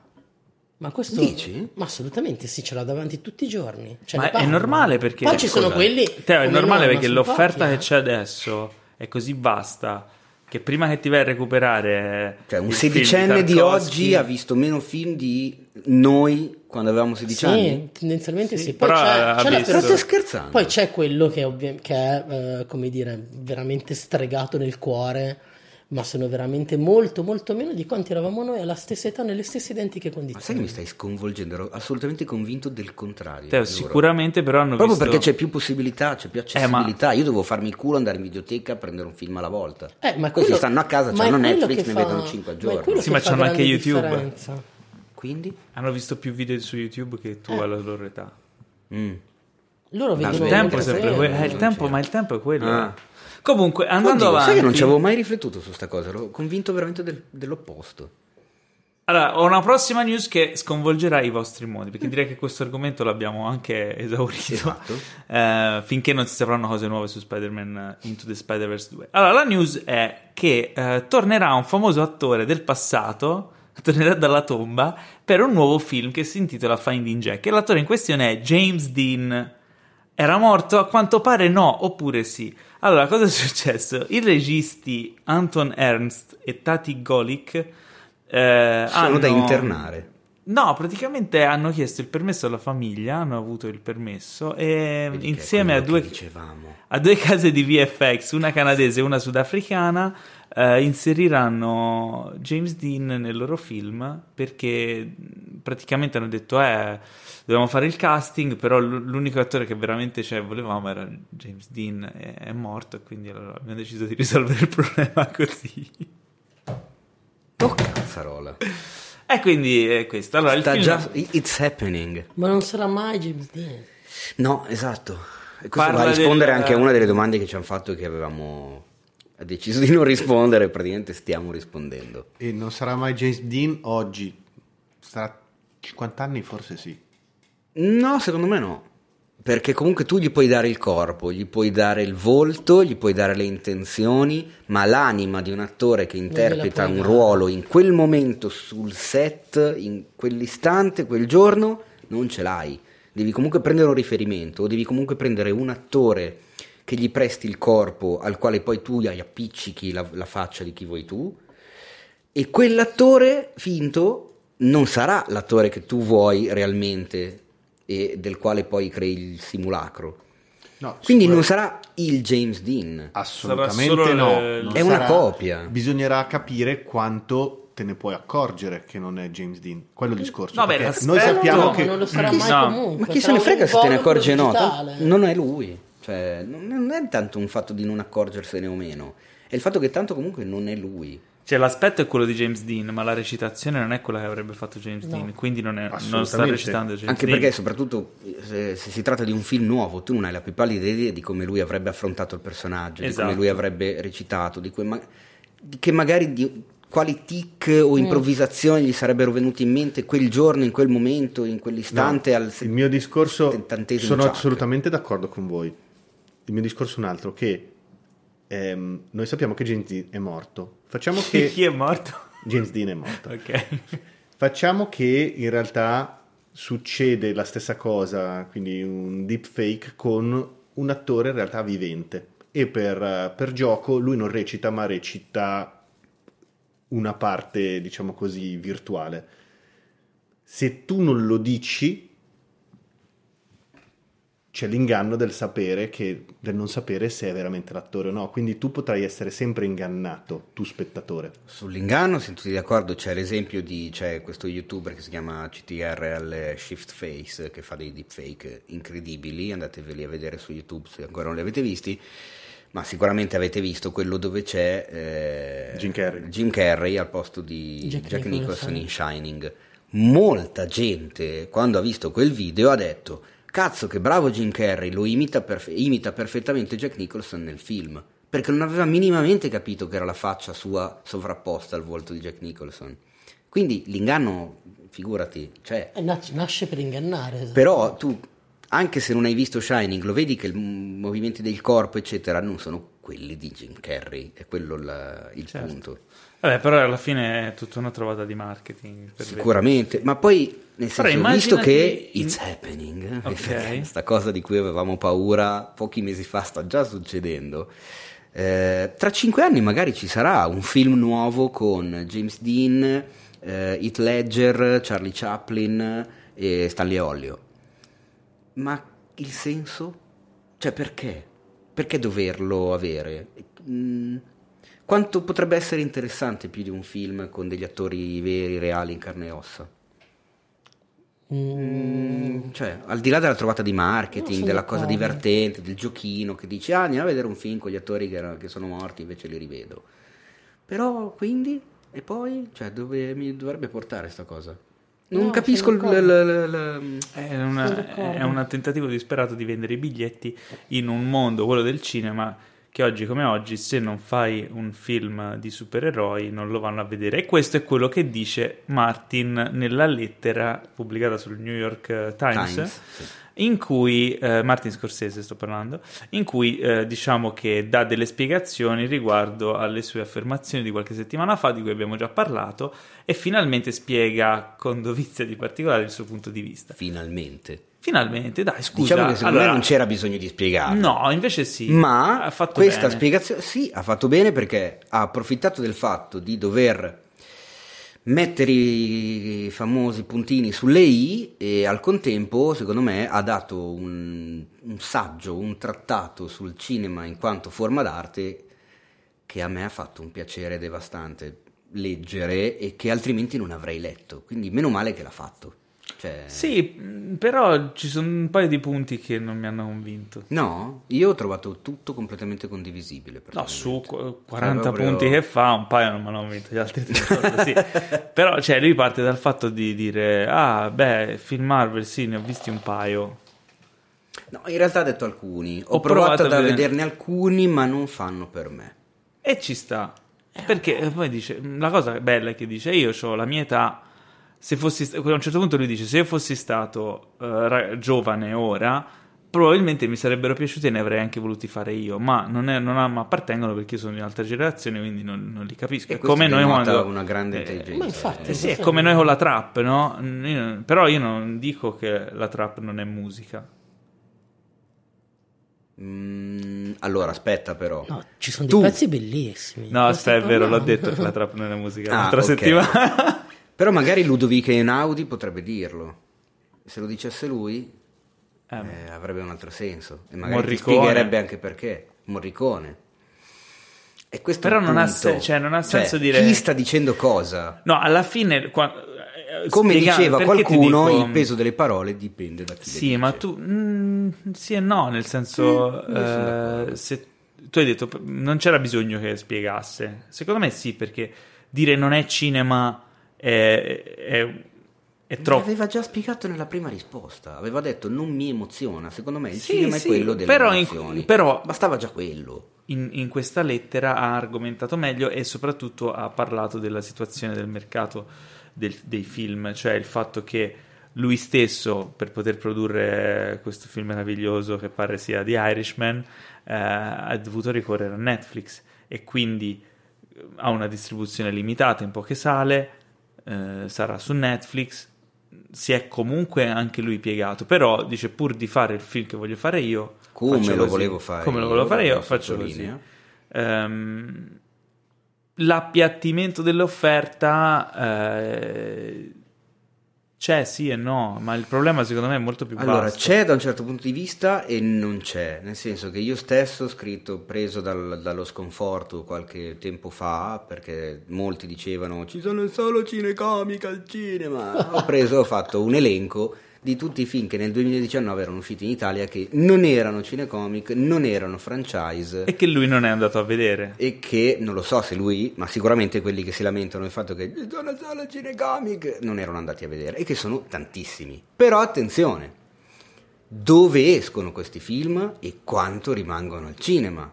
C'è anche da dire. Non hanno la Perché- distribuzione in tutte le Eh, sale che, che cazzo, no. Ma non- è quello ma poi il fatto. Il cioè, punto non- fondamentale è quello, non tanto la quantità di film che vengono proposti, ma dove vanno e quanto ci stanno. Perché a me sta bene che i cinecomic o i film in franchise, quindi buttiamoci dentro anche Fast Disney, and Furious, Fast Furious, James Bond. Esattamente. Siano, metti magari l'8% del mercato. Ok?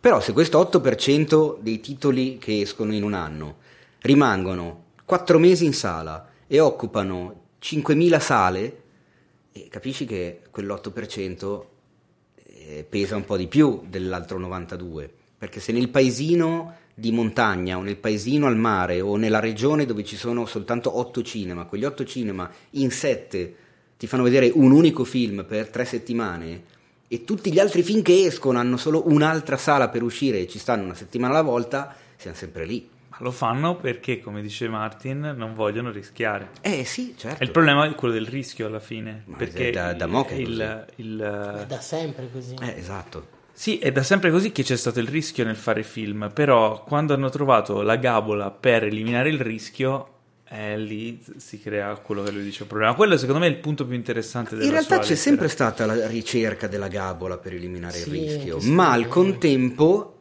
c'era anche chi comunque ci provava lo stesso.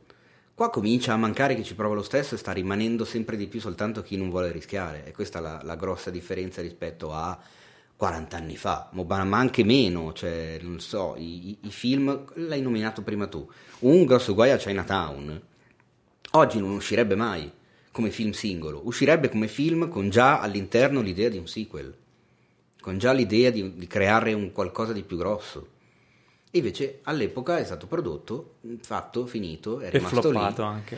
È Ma floppato. infatti quando mi sono visto la, ter- la seconda e la terza stagione di Stranger Things ho ringraziato che i Goonies e T fossero usciti in epoca All'epoca. pre-serie tv. Eh sì, Pre-franchise. eh sì. Però io un Goonies 2 l'avrei visto. Tra l'altro esiste Goonies 2, è un videogame per il NES, Ah, ok, vabbè, insomma. che è il sequel del film. Ma è orribile. Quindi niente, abbiamo chiuso con le news, ma passiamo ai trailer. Questa settimana abbiamo dei trailer interessantini. Io comunque ho visto un film meraviglioso. eh. Anch'io ho visto un film meraviglioso. Ah, facciamo i trailer alla svelta così parliamo Ma del... poi ho visto un film meraviglioso. Esatto, Pietro, eh? Ti faccio un occhiolino. Wink, wink. Allora, Wendy, abbiamo visto il trailer di Wendy. Cos'è Wendy? Wendy, Wendy? è un film, il nuovo film del regista Ben, ben Zeitlin, che non ha fatto film. Paolo, l'hai detto male, ti prego, Ben- ripetilo bene. Ben Zeitlin, che, eh, il cui ultimo Secondo me film... non l'hai detto bene. Ben Eh, ben? e basta.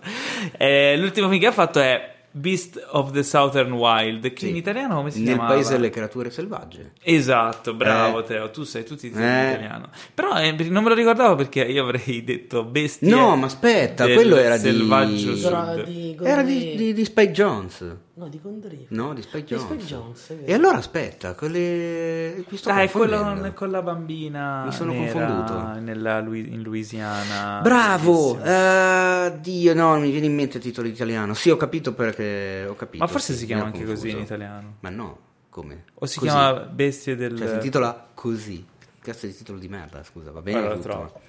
Comunque dovremmo andare, dovremmo fare anche uno spazio sul- sui titoli italiani eh, fantasiosi, eh? No, do- ah, si chiama Re della Terra Selvaggia. Ah, ok, è vero. Dobbiamo fare, ragazzi, ve lo ricordiamo, iniziate, dobbiamo aprire un poll, qualco- un, poll, un sondaggio per eh, il peggior, la peggior traduzione di titolo in italiano dell'anno. Perché a fine anno, la puntata di fine anno del Mi hanno, già, mi, hanno, mi hanno già scritto, mi hanno già Ah, scritto, sì? sì? anche perché questa Fantastico. settimana... Delle nomination? Settimana pro... No, que- domani, eh, vabbè, adesso per chi ci ascolta ovviamente non è domani, ma il 7 novembre esce in Italia Le ragazze di Wall Street, Gesù trattino Cristo. Business is Business, il cui titolo originale in realtà è Hustlers. Che uno dice, vabbè, Hustlers... visto l'altro giorno che l'hanno tradotto vu- così. Vuoi perché? farlo diventare Le ragazze di Wall Street? Ma ci può stare. Ma perché ci devi aggiungere un titolo in Business inglese che in originale non c'è?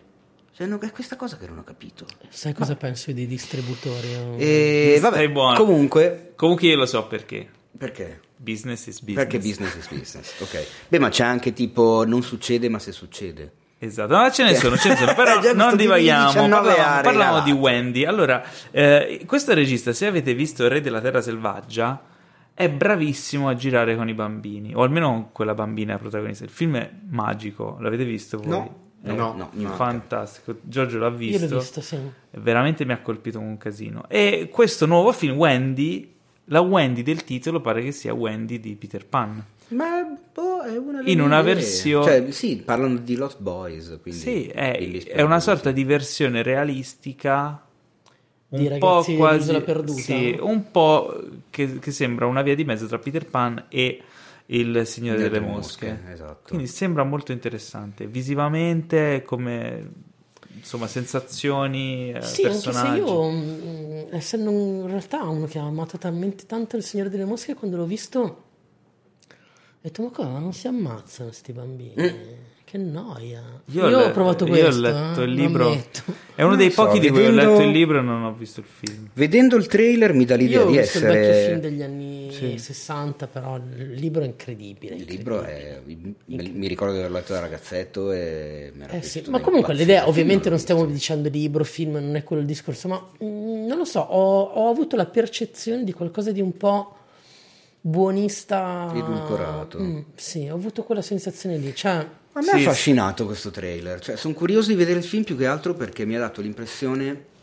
ehm, a me sembra che manchi quel, eh, negli ultimi anni quel cinema per ragazzi che si faceva fino a un po' di tempo fa. Abbiamo adesso poco fa so- eh, nominato i Goonies.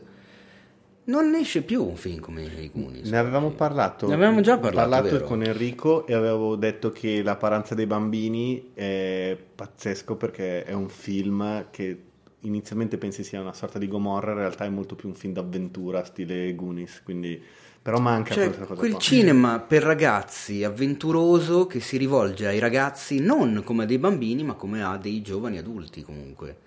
E questo Wendy, secondo me, qualche caratteristica di questa roba potrebbe averla. Eh, boh, vediamo. Poi magari è uno di quei classici casi in cui il trailer ti fa immaginare delle cose, il film è tutt'altra roba. Però, boh, non lo so. quello è stato proprio il mio timore. Mm, proprio quello, vero? sì. A me l'ultimo film che mi ha dato quelle sensazioni lì che ho visto, e qui riderete, è stato Bumblebee. E sta... Bumblebee, Bumblebee. No, sì. dai. Bumblebee è il miglior film di Transformers che sia stati fatti, perché gli altri sono inguardabili. Bumblebee è carino Capito? ed ha, que- ha quel tipo di stile di film per ragazzi. Ho capito Paolo, ma cioè, nel senso, nel dire Bumblebee è il migliore film dei Transformers, non Lo è so. che stai dicendo delle robe incredibili. No, perché tu come hai tu fatto la dicessi, faccia. guarda, la Duna Station Wagon è la miglior Duna di tutte, ma è sempre una Duna. Cioè, Ho capito, però è la miglior che- Duna. Ma ho capito, ma si fa sempre cagare comunque come macchina, cioè non è una Ma cosa poi scusa, bella. perché la Duna Station Wagon dovrebbe essere la miglior Duna? Ma che ne so, non so neanche se esista la Duna Station Wagon, Vabbè, era per fare comunque, un esempio. L'altro trailer che abbiamo visto è The Witcher. Sì, La serie evento di Netflix con, ehm, Con Henry, Superman. Cavill, Henry Cavill, tratta dal famoso libro di cui è più famoso il videogame. Mm. E mm, cosa, cosa ve ne sembra? Perché a me non, non lo so, non mi ha fatto. A me, eh, io vedevo in ogni inquadratura, sembrava che ci fosse eh, in, in, in, sovraespo- in sovraimpressione la scritta tanta voglia di Game of Thrones. Eh, dal Veniamo a poco che riempire so- uno spazio lasciato Esatto. vuoto nei vostri cuori. Dal poco che so, perché non ho letto il libro, non ho giocato al gioco, non, non ho appiccicato l'adesivo, non, cioè, non so quan- cosa abbiano fatto con questa IP. Non hai Ma- la, la Duna marchiata The Witcher. Esatto, so che eh, trattandosi di The Witcher si parla di magie, incantesimi, sortileggi. Fantasy. E non è che ci abbia visto molto di sta roba, cioè ho visto giusto una roba e mezza e poi un sacco di spade, duelli con le spade, spade. Beh, dovrebbe Quindi essere molto, Cavill molto crudo, colorati. realistico. Boh, eh, ma non so, cioè, A me sembrava un non, po' non un mi ha conquistato. Io che non sono, diciamo, un conoscitore della fonte, non sono stato tanto conquistato. Magari chi conosce il libro, chi ha giocato a videogiochi è rimasto Beh, affascinato dalla cosa. ci sono delle persone che hanno delle cose nel cuore ed è tutto rispettabilissimo. No, Però certo, me- però se doveva conquistare... Il trailer non mi ha fatto venire voglia di vedere. Ecco, vedi? Neanche a me. Che, e, e- e non conosco quel mondo, quindi non mi hai catturato No, con questa esatto. nuova mm, proposta. No, c'è da dire anche lì, forse è, talmente, è passato talmente poco tempo da Game of Thrones, appunto, per cui sembra tutti dire, vabbè, ehm, il meglio per adesso l'abbiamo già visto, aspettiamo ancora un po' di tempo, forse. L'unico che si è esaltato quindi è Pietro. No, zero.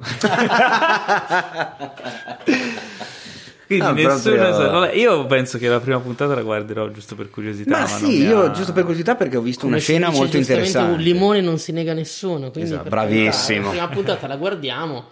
Poi ho E- visto comunque roba interessante nel trailer, ce n'è. Cioè, adesso, voglio dire... Cioè, Qualcosina. la- sì, quell'attrice vestita di Esatto, nero, di pizzo, con la mascherina, direi che... Ah. eh, quello Ah, no, il momento dell'ormone. essere. Esatto. Era un po' che non Eh, usciva. Comunque, eh, secondo me la manovra veramente giusta l'ha fatta Netflix cambiando, cioè scusa, HBO cercando di sostituire eh, Game of Thrones con roba completamente diversa come Sì, Westworld, certo, eh, Watchmen, eh, eccetera. Quindi, boh, vedremo, vedremo se Netflix farà da fanalino di coda questa volta. Chernobyl. Chernobyl. Ehm, Jumanji, Vabbè.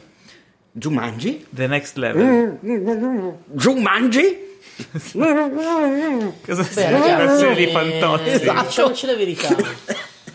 Potrà anche essere una cagata pazzesca. Il trailer fa da ridere, sì. A me il trailer ha fa fatto ridere, non so cosa dirvi. Il trailer fa Cioè, ridere. ammetto questa cosa. Io non ho visto il. eh, Ah, io non sono un amante del Jumanji vecchio. ok? No, non mi è mai piaciuto. Ero troppo grande quando l'ho visto. L'ho trovato una cagata. Io sono un amante di Robin Williams. eh, Da amante e di Robin Williams, Jumanji, eh, non è che sia. Ecco. Eh.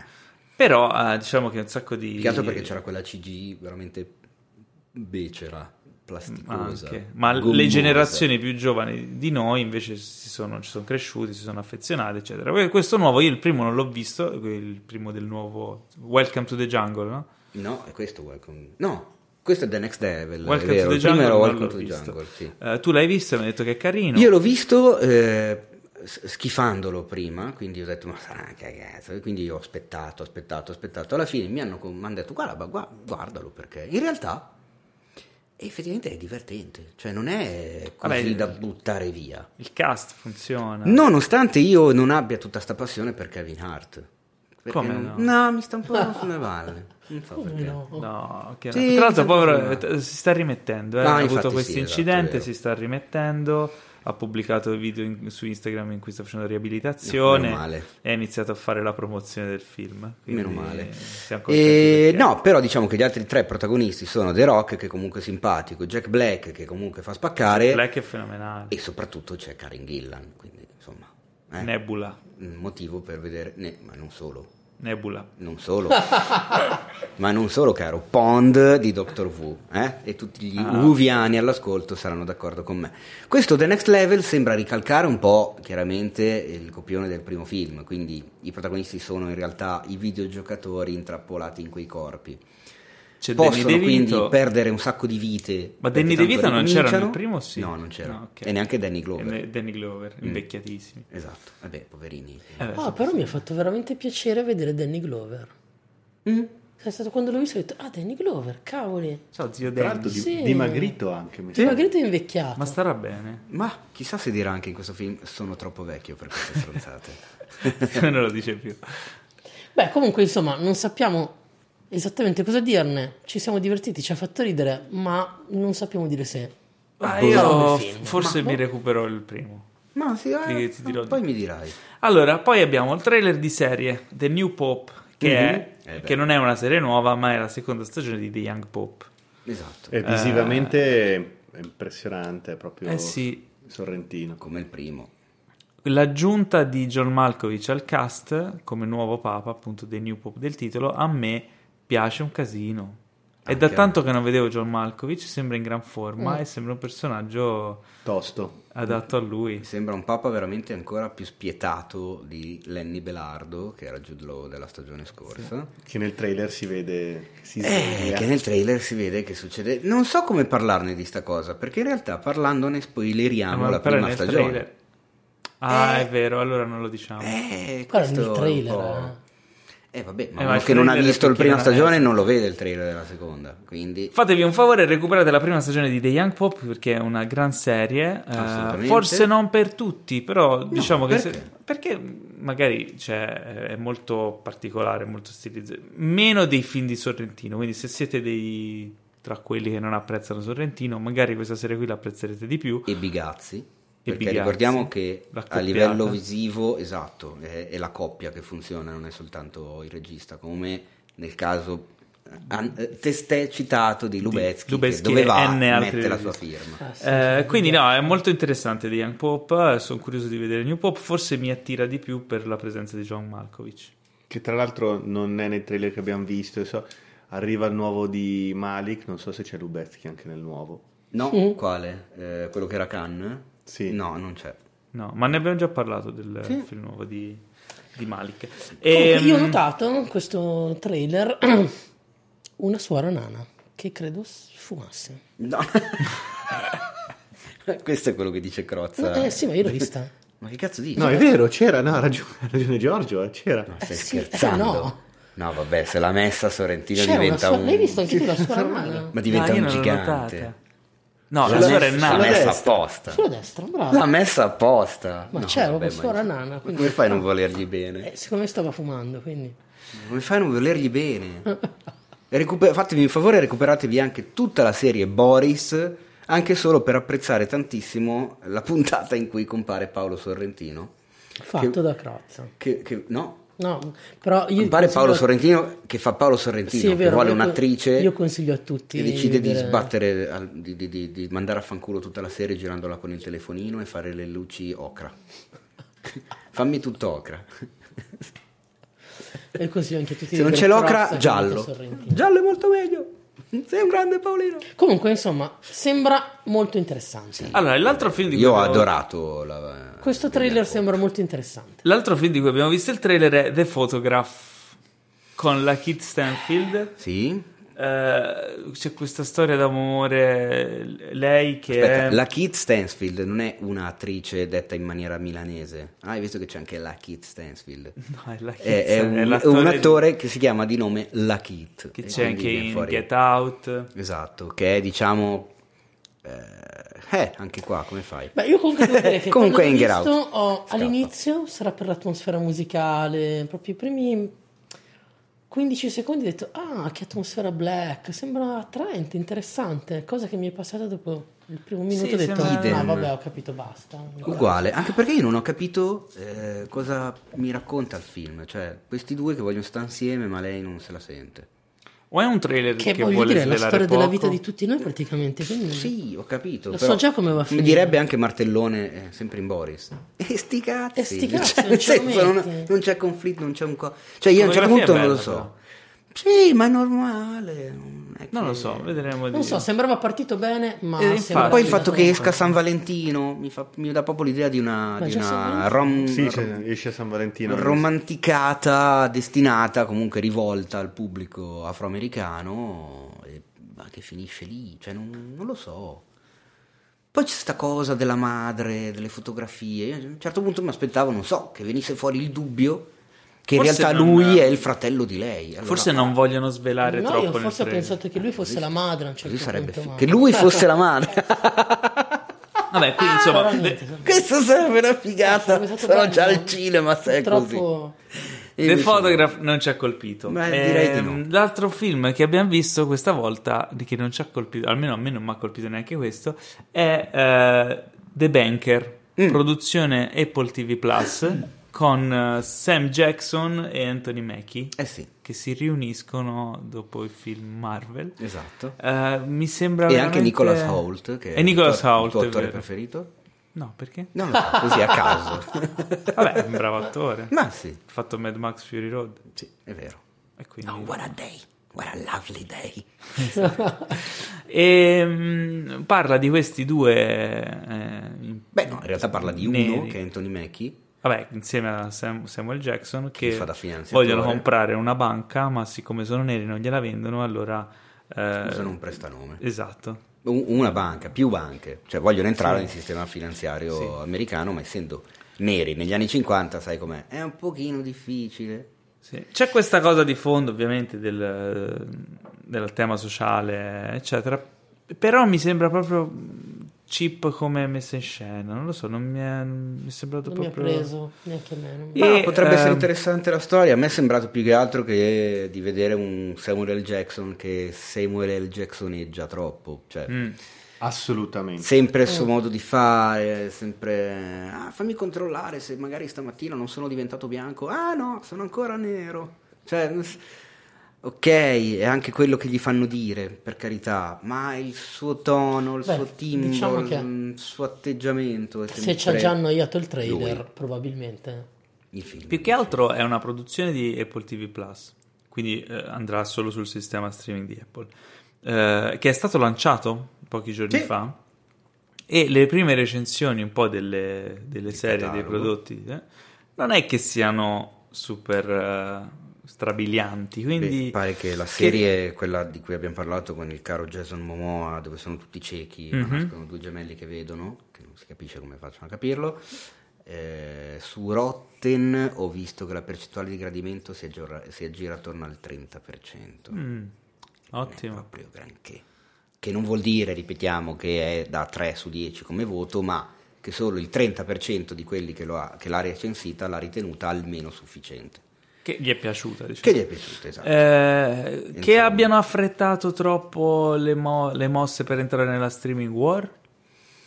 Che in abbiano realtà sottovalutato l'impegno? L'anticipo c'è stato, perché dovevano partire dopo. Il fatto che partissero a novembre è stata una sorpresa per tutti, perché avevano parlato di primavera minimo. Il fatto di essere voluti partire prima di Disney che arriva a giorni negli Stati Uniti, boh, magari sì. Però Eh, sai, queste dinamiche, queste strategie a quei livelli le prendono mesi prima di quando ce lo dicono a noi, quindi loro sapevano già da un bel po' che avrebbero esordito a novembre e non a maggio. Quindi non so quanto valga come scusa, sinceramente, questa cosa della fretta. Beh, eh, ti faccio un esempio, no? Una delle news recenti è che HBO ehm, ha cassato il pilota della- del primo spin-off di Game of Thrones, Di Blood Moon. Blood Moon, perché ritenuto non qualitativamente sufficiente ai loro standard. Il che vuol dire, cioè, può voler dire tante cose. Ricordiamo che anche il pilota di Game of Thrones era stato scartato e rifatto all'epoca, anche il pilota di Westworld è stato scartato e rifatto. Evidentemente lo standard di qualità di HBO è alto e per superare quella soglia di qualità bisogna fare un prodotto di quella qualità. Se tu non metti la soglia e produci qualsiasi cosa perché devi creare contenuto per riempire una piattaforma, magari poi ti ritrovi ad avere 38 su Rotten Tomatoes. Cioè, questa è la, la filosofia, e questo è il motivo per cui dico forse hanno affrettato troppo, Mhm. forse hanno mandato in produzione dei prodotti che magari per loro erano buoni, ma non avevano l'esperienza che ha HBO per valutarli, o che magari erano mediamente buoni, ma contavano di venderli con le star che avevano nel cast. Ci possono essere tante- tanti fattori. Fatto sta che se vuoi vincere una guerra così competitiva come la streaming war, devi avere delle armi altrettanto buone, no? Eh, direi, se vuoi vincere la guerra dei flussi, il tuo flusso deve essere Deve più essere grosso tosto. degli altri. Eh, deve essere più copioso. Eh? Eh beh, e quindi... Insomma, sembra un buco nell'acqua questo The Bank. È sempre stando sulla guerra dei flussi. Certo. E l'ultimo, Ci l'ultimo sta, film, l'ultimo film che- di cui abbiamo visto il trailer si chiama Citizen K, cioè Citizen K. Da non Eh, confondere con Citizen Kane, che è Esatto. il titolo originale Il di... quarto, Quarto potere. di ma no, di Vacanze di Natale 92. Dio, sei. Eh, allora, questo film diretto da Alex Gibney, che aveva già vinto eh, l'Oscar per document- è un documentario, non aveva già vinto Oscar come regista di documentari e racconta la storia di Mikhail Khodorkovsky, Khodorkovsky. Khodorkovsky. Khodorkovsky, che è appunto il cittadino K, eh, che è un, eh, un ex oligarca diventato dissidente politico in Russia perché diciamo che non andava molto a genio a Putin e, e quindi racconta un sacco di retroscena della Russia e di Putin molto interessanti e a tratti sorprendenti. È abbastanza. Quindi Cioè, è un oddio. film da tenere d'occhio, è un film che probabilmente eh, di cui se ne parlerà molto e potrebbe anche finire tra i nominati agli Oscar. Un film tosto. Ma io, fra tutti questi trailer, è sicuramente l'unico che mi ha fatto alzare le orecchie. Fra tutti questi trailer è l'unico che mi ha fatto veramente alzare le orecchie. Mm. Tra tutti questi trailer è l'unico che ti ha fatto L'unico? veramente alzare- Sì, l'unico. Ma Più quindi non di- ho capito, tra tutti questi più di trailer, The Witcher? è l'unico... Più a di parte la Jumanji. tipa di The Witcher, quella con, eh, che hai visto anche te, Con la o la tipa con la eh, mascherina, a beh, parte quella cosa lì, Ah, ok. sicuramente Ma la Quella lì- nana? La suora nana? In realtà, che fuma. in realtà allora... vista per caso, ma- No, Eh, eh, a me questo trailer ha fatto alzare le orecchie, la tipa con la mascherina ha fatto alzare Insomma, un'altra allora- cosa, ma va bene. No, allora, storia eh, ci siamo tutti, però. Secondo me ogni, parlando di Citizen ogni Kane, tanto eh, noi cerchiamo sempre, l'avete notato, di parlare di documentari perché merita. Questo secondo me è da tenere d'occhio, come era da tenere d'occhio al tempo Free Solo, no? di cui avevamo parlato tanto Mm. tempo prima che uscisse, e poi effettivamente è stato... Poi ha anche vinto l'Oscar. esatto, quindi questo probabilmente è il documentario dell'anno da seguire, secondo me. Mi chiedo quanto ci sia... eh, allora, su che cosa... no, non so come metterla giù, però il mio pensiero è questo. Eh, Putin, la, la- la- la politica di Putin, la situazione attuale in quel paese, eh, l'informazione completamente controllata, i dissidenti vengono praticamente eliminati anche fisicamente, abbiamo visto. Eh, questo documentario su cosa appoggia le basi per raccontare quello che racconta? Sulle esclusive testimonianze di Khodorkovsky o, com- o co- o come ha avuto le altre informazioni? Perché anche lì... Beh, ci sarà un lavoro di ricerca anche. Eh, ho capito, ma come fai a ottenerle, a ottenere un certo tipo di informazioni sul dietro le quinte della politica Questa è una bella domanda. di Putin, che è uno degli uomini... Eh, forse dovremmo capire effettivamente, ehm, dovremmo vedere il film Eh. per capire alcune cose. Sicuramente un documentario per essere valido e interessante ha bisogno anche di avere un contraddittorio. Eh, Esatto, visto che questo è un documentario su un dissidente che ha eh, da- dalla sua tutto l'interesse chiaramente a eh, diffamare eh, il personaggio Putin, che mm, metto in chiaro mh, nel caso non si sappia, non approvo praticamente in nulla di tutto ciò che fa, non è che lo stia difendendo. Non Mi sto ho però capito, volevo la- dire, noi del podcast di Cinefax approviamo assolutamente il Ah, sì, Putin, cioè, no, ma ovvio, sicuramente, no, mai certo. detto io, io da piccolino volevo fare l'agente del KGB. Ma è quindi- chiaro, ma è chiaro, ma non è soltanto fan. perché abbiamo fuori un carro armato Era una battuta, rossa. te ho fatto Era una battuta prima, lui ha una maglietta Viva Putin, è bella Certo. quella maglietta, eh. Vero? Ti piace? Sì, sì. C'è Vladimir a petto nudo a cavallo di un orso. C'è il rischio È di avere una bella busta. Esatto. Vabbè. Ma Quindi niente. cosa, se, se, se devo dire, la presenza dell'autore, giornalista che va comunque in giro, mi ha fatto un po' Michael Moore. Mm, sì, è vero. Che devo dire la verità, sì, Michael Moore riesce perché comunque ha un suo physique du role, però tendenzialmente... Senso, scusa, Michael Moore è il physique du role.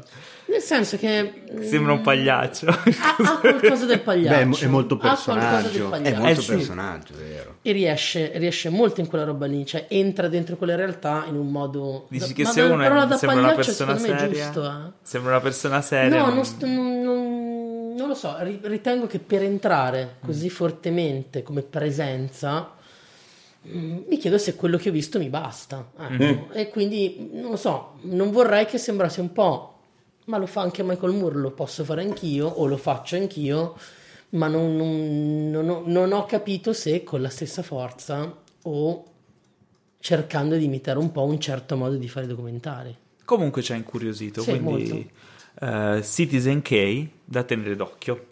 Ma è il momento adesso finalmente di parlare dei film che abbiamo visto. Io ne ho Oh. visto uno meraviglioso. Io ne ho visto Anch'io uno visto super uno meraviglioso. Mi uno ha emozionato tantissimo. Anch'io ne ho visto uno bellissimo. Fanta- Questa E- è una settimana bella. Ragazzi, ci siamo emozionati tutti. Ragazzi, ma questo è un anno bello. Ne parlavo bello. con i moderatori, i redattori in questa settimana. E ancora deve uscire Star Wars. Secondo me questo 2019 è un gran bell'anno di cinema, ma da tanti punti di vista, dal punto di vista arte, dal punto di vista box office, cioè ci sono, Spettacolo. ci sono state tante cose grosse, tante C'è cose humus. belle. C'è, c'è roba, c'è roba, c'è, C'è c'è vita, roba. di là c'è, il- c'è stato il record di Avengers Endgame, ma ci sono anche un sacco di opere meravigliose uscite quest'anno, cioè è un bel Sì, anno sì, di- è un bell'anno di film. Questo è stato un bell'anno di È film. un bell'anno anche perché dopo tantissimi anni torna finalmente il mio film del cuore, il film che io amo più di ogni altra cosa, Terminator 2, finalmente ha avuto un sequel. E raga, cioè Terminator Dark Fate sta andando malissimo al box office. Mm, Perché Ci sarà un motivo. Aia! Stai buono, Pietro, stai Dai buono. che comincia! Stai buono. Allora, dicevo, sta andando male al botteghino perché hanno avvelenato i pozzi. Dopo tre, possiamo dirlo troiai, si può dire troiai, troiai come eh, le macchine Mortali. Rise of the Machines, eh, eh. Salvation e Genesis. Ormai chi- chiaramente chiunque non avrebbe tenuto duro se non me che sono fan puro io figlio adottivo di Schwarzenegger e Linda Hamilton e, volevo vedere quello che, che aveva in serbo Cameron finalmente tornato sul franchise. Quindi sono andato a vedere eh, Terminator Dark Fate purtroppo distribuito anche malissimo in poche sale. E raga allora, non posso spoilerare ma se avete amato Terminator 1 e 2 andate a vederlo, fatevi un favore e andate a vederlo. Già solo, guarda, Pietro l'ha visto, ma lui non capisce molto di cinema. Quindi- Però, nonostante Che questo, Pietro, dimmi una cosa. Allora, il film apre con una scena precisa. Io ho iniziato a piangere. È o non è una figata quella scena lì? Cioè, praticamente ti dai- Non dire cos'è. No, no, no, ma ovviamente Non puoi dire no. cos'è, non puoi Ma dire il cos'è. colpo di scena di tutto il film principale te lo dà. Non è il colpo di scena, è, è del tipo, ehi, ehi, è tornato questo. Ma cosa in realtà, Ah, que- que- senza entrare, è- è- è non è emozionante, secondo me. quel- a me non ha emozionato quel- quella scena iniziale.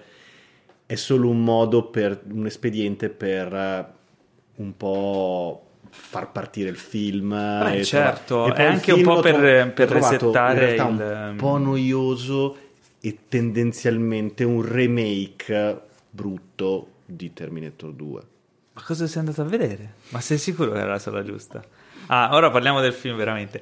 Allora, Paolo, cos'è questo bonifico di 10.000 euro firmato Jim? se magari... Metto via la ricevuta. Jim, guarda, se mi mandasse 10.000 euro, Ho trovato questo... glieli rimanderei Ma indietro. met- metto via queste... Direi usali per fare Terminator 4. Ma queste cartoline autografate di Cameron a petto nudo. Ma Paolo, che cosa No, allora ragazzi, a parte gli scherzi, ora io posso capire, no, in realtà non potrò mai capire come mai Pietro non l'abbia apprezzato, però eh, Terminator Dark Fate cerca di riprendere le sorti di quello che, è- che era ormai finito in malora, di riprendere Terminator dal 2, dargli una ripartenza, un po' come ha fatto Star Wars con, ehm, con eh, Il risveglio della Risveglio forza. della forza. E infatti quel film è tendenzialmente un remake di Guerre Stellari. Ma a te è piaciuto o no il risveglio della forza?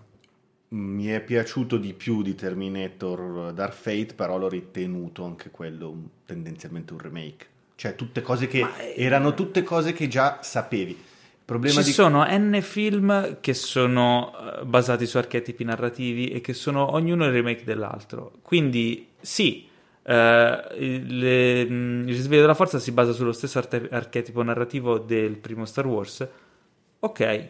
E quindi ci sono N altri film che si basano sullo stesso archetipo narrativo e non sono altrettanto belli, o, o anche sono più belli, dipende. Sai cosa trovo? È che c'è poca sorpresa perché oltre essere persone noi o comunque chi ama il cinema o chi ci lavora che sa benissimo qual è la struttura di un film, quindi gli archetipi narrativi, il viaggio dell'eroe, quindi già noi siamo da quel punto di vista lì sfavoriti perché capiamo cosa succede molto prima tendenzialmente. Se poi è praticamente lo stesso plot di un film che hai amato, che conosci a memoria, diventa un po' una Allora- sorta di brutta copia. Secondo me, mh, o forse ho capito perché non hai apprezzato il film. Eh, e ho capito perché io l'ho apprezzato. Eh, il- quando mi sono accorto che, le ma- che il risveglio della forza era basato sullo stesso archetipo narrativo del primo Star Wars e quindi ripercorreva quella cosa lì, io ho pensato, questa cosa è geniale, che figata, perché è un film sui personaggi. Tu sai già qual è il contesto, sai già quello che succede, ti puoi godere i personaggi. La stessa cosa succede in Terminator Dark Fate, perché è un film sui personaggi. Al di là di Linda Hamilton che ritorna, è forse il suo personaggio... È eh, odiosa, eh. non è odiosa, che è rimasto un po' ancorato con delle. ha avuto un'evoluzione, ma molto meno di quello che ci si potesse aspettare. E forse eh, mi ha emozionato rivederla, è bravissima, ma non eh, l'ho trovata il punto più forte del film. Il punto più forte del film ho trovato i personaggi nuovi. Eh, il personaggio di Mackenzie Davis, che è fighissima, è un personaggio veramente bello. Ehm, e secondo me si vengono a creare delle dinamiche che forse Tim Miller non ha, ehm, non ha sfruttato come avrebbe sfruttato James Cameron se l'avesse diretto. Cioè ci sono delle dinamiche tra i personaggi, degli spunti nella storia che fanno partire delle dinamiche relazionali che potevano essere una figata. Come vi ricordate in Terminator 2 c'è la dinamica padre-figlio tra John Connor e il Terminator. Eh, ci sono il- la madre comunque che, un- che è pazza, lui la vede come pazza, poi inizia a credere. Ci sono tutta una serie di equilibri no, tra i personaggi che, che rendono il film il capolavoro che è, oltre alle scene d'azione, che comunque è un capolavoro di, di film d'azione che ha innovato il genere. In questo caso si cerca di lavorare sui personaggi. Forse Tim Miller non è riuscito a fare quello che avrebbe potuto fare James Cameron e lo sviluppo dei personaggi avrebbe potuto avere qualche livello in più. Però le scene d'azione sono qualcosa di incredibile. È uno dei migliori film d'azione dell'anno, secondo me. Tranne una sequenza che forse è un po' confusionaria, però eh, ci sono una sequenza iniziale e una sequenza nel finale che, specialmente il finale, è veramente notevole. Secondo Io vedo Pietro che scuote la testa. eh. No, beh, ma figurati, cioè, cioè, senza veramente... cioè, secondo me sono troppo, troppo, troppo, troppo inverosimili le scene d'azione, alcune, cioè quelle finali. Sono Al- com- cioè, veramente Eh, folli. no, alcune sono ben quella costruite, un paio... sott'acqua è una roba... quella sott'acqua e quella sugli aerei sono quelle più deboli. Eh, però, però ci sono, no, comunque è un film d'azione. Ah, ragazzi, se volete vedere, se avete amato Terminator e Terminator 2, non potete non andarlo a vedere. Punto, cioè non esiste. Perché vi Pietro, siete. tu per- ma hai soprattutto amato perché. Terminator 1 e 2, Moltissimo. quindi quello che sta dicendo Paolo è un po' così. Allora, se avete amato Terminator 1 e Terminator 2 e, e- e avete avuto il coraggio di andare al cinema a vedere tre film di merda e non andate a vedere questo, che non è un film di merda, perché Pietro, quello che puoi dire, ma cioè, rispetto ai tre sequel orribili che erano stati fatti, non c'è paragone. No, però io l'ho trovato... Cioè, Qua ma- però torniamo all'esempio della Duna Station Wagon, eh, Paolo. No! Eh, io- io- eh, direi che Ah, quella- per- eh, allora, cioè, è un, so- fatto, è un fatto di affezione. ragazzi. Se amate Terminator quanto lo amo io, andatela a vedere. Fatevi un favore, andatela a vedere. Se non ve ne frega nulla, non andate a vederlo. Eh, ma io amo veramente molto Non mi sembra. Terminator, Non hai la faccia di quello. No, no. Cioè, Moltissimo. No, non ti sei emo- non hai pianto in questo film, non sei emozionato. Ci ha tatuato T1000 dietro l'orecchio, tu non lo sai. Ma non è vero. Eh, beh, tipo, io... Secondo cioè, me tu potrei- te la sei, no, tu te la sei legata al dito perché avevo detto che andavamo a vederlo insieme e poi mi sono dimenticato di chiamarti. Ma è vero, è vero, ecco perché. È questo Pietro, vabbè, Beh, io- mi farò perdonare. Io posso, anche se lo conosco a memoria, posso vedere la scena finale senza spoilerare di Terminator 2 e mi commuovo ancora adesso. Qui non, zero. Anche la, la scena iniziale che tu dici che ti ha fatto commuovere molto, a me ha lasciato un po' freddino. Vabbè, Vabbè, questa è una delle dimostrazioni del fatto che. Il cinema è bello perché è vario. Esatto, le opinioni sul cinema sono varie, cioè ci, si, si- ci si Vabbè, può quindi innamorare niente, o, o eh, no dello stesso film. Tanto non sta incassando, non ne faranno più, quindi niente, basta. Ci rivedremo Terminator 1 Anche e perché- 2, magari lo porteremo al cinema. Portiamo al cinema Terminator 1 e 2, facciamo una maratona, dai. Anche che perché Jimmy aveva detto cosa. che eh, volendo se ne potevano fare un altro paio. Io ne avrei visti altri 5 così. però, tutto dipendeva dagli incassi di questo e a questo Teo, punto fidati di me, non andare. Ok. No, Teo, va- fidati di me, vado a vedere. Ecco. Però ehm, dico una cosa: se l'avesse diretto James Cameron, sarebbe stato un film migliore.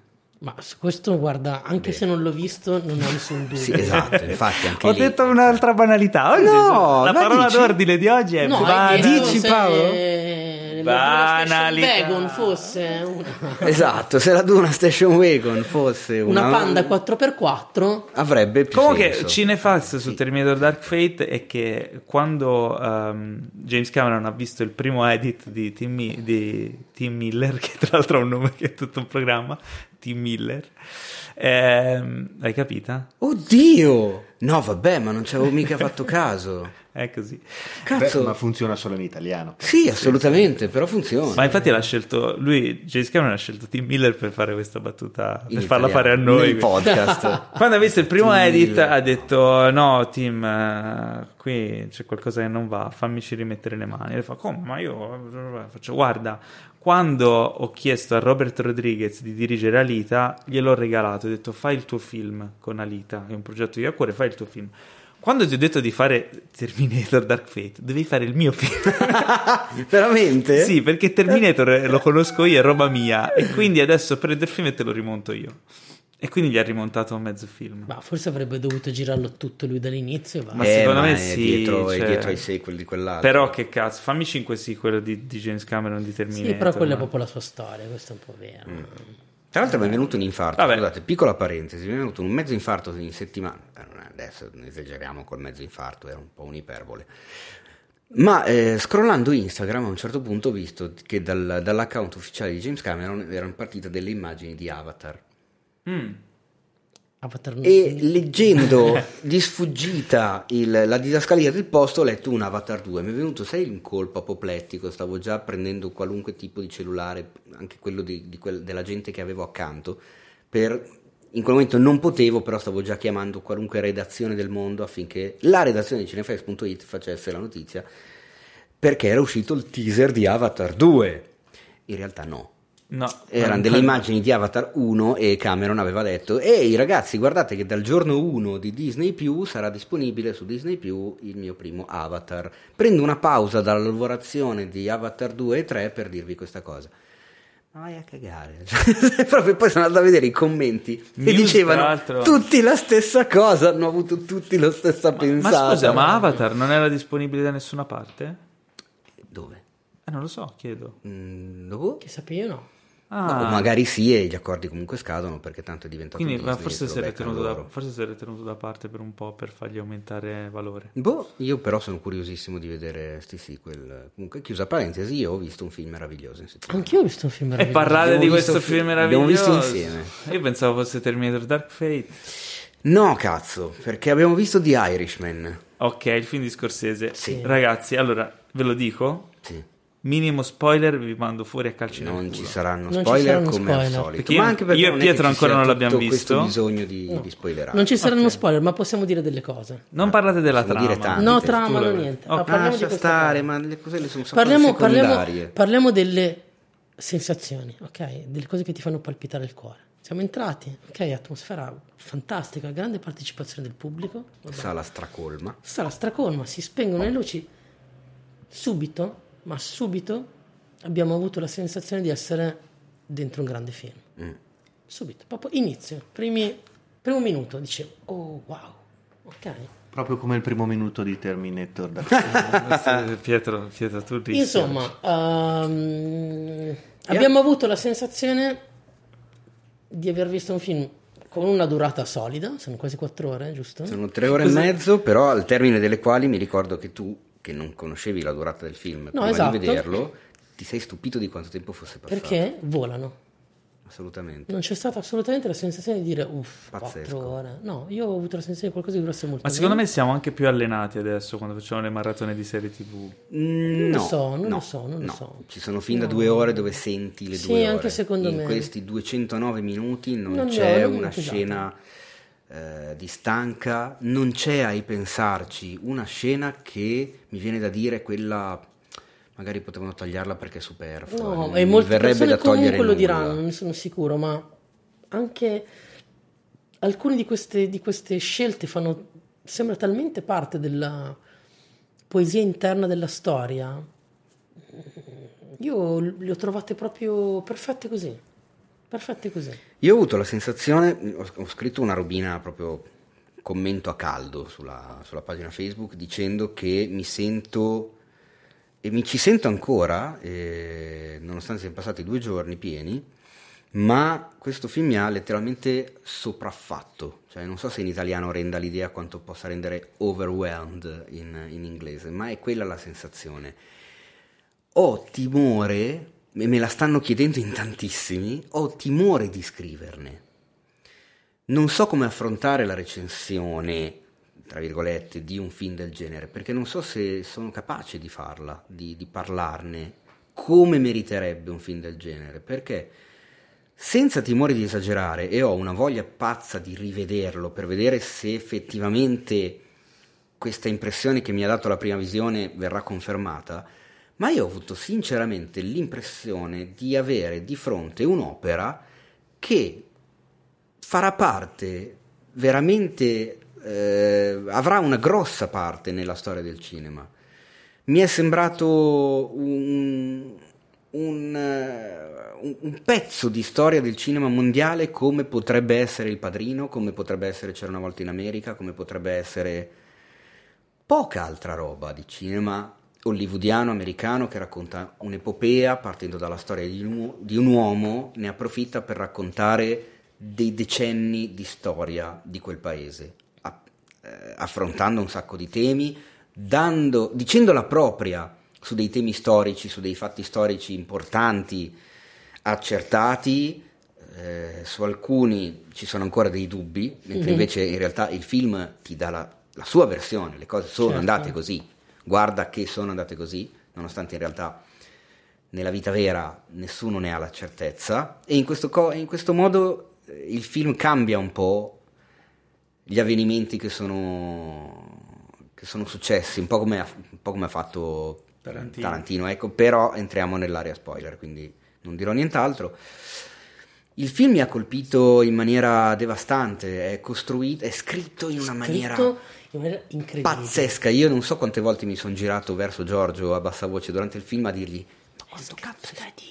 Esatto, cioè, ogni tanto mi veniva spontaneo dirlo a qualcuno. Ha scritto veramente bene. Perché era un'esigenza fisica. E in maniera cioè. sorprendentemente nuova. Lo sceneggiatore è lo stesso Proprio di Schindler's List. Terminator Dark Fate. sceneggiatore è lo stesso di Schindler's List per dire un, Pietro oggi rischi per dire Però il nome io per esempio sono rimasto proprio colpito dal fatto che hai la sensazione di vedere cioè esci e dici credo di aver visto un classico sì esattamente quello cioè... eppure è un film girato in una maniera molto con grande equilibrio fra moderno e sobrietà classica sì.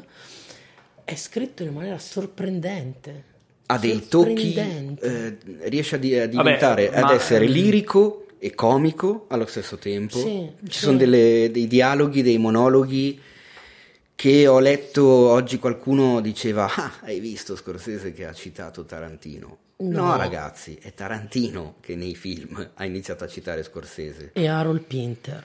E Harold Pinter ma per dire la comicità dei, dei, delle dinamiche tra i personaggi di quei bravi ragazzi è quella che poi ritrovi nelle Iene esatto, ritrovi infatti, in infatti per, per, Tarantino uno dei grandi maestri è ecco, Scorsese è il contrario. E qua ci sono almeno due scene dove ti spacchi dal ridere.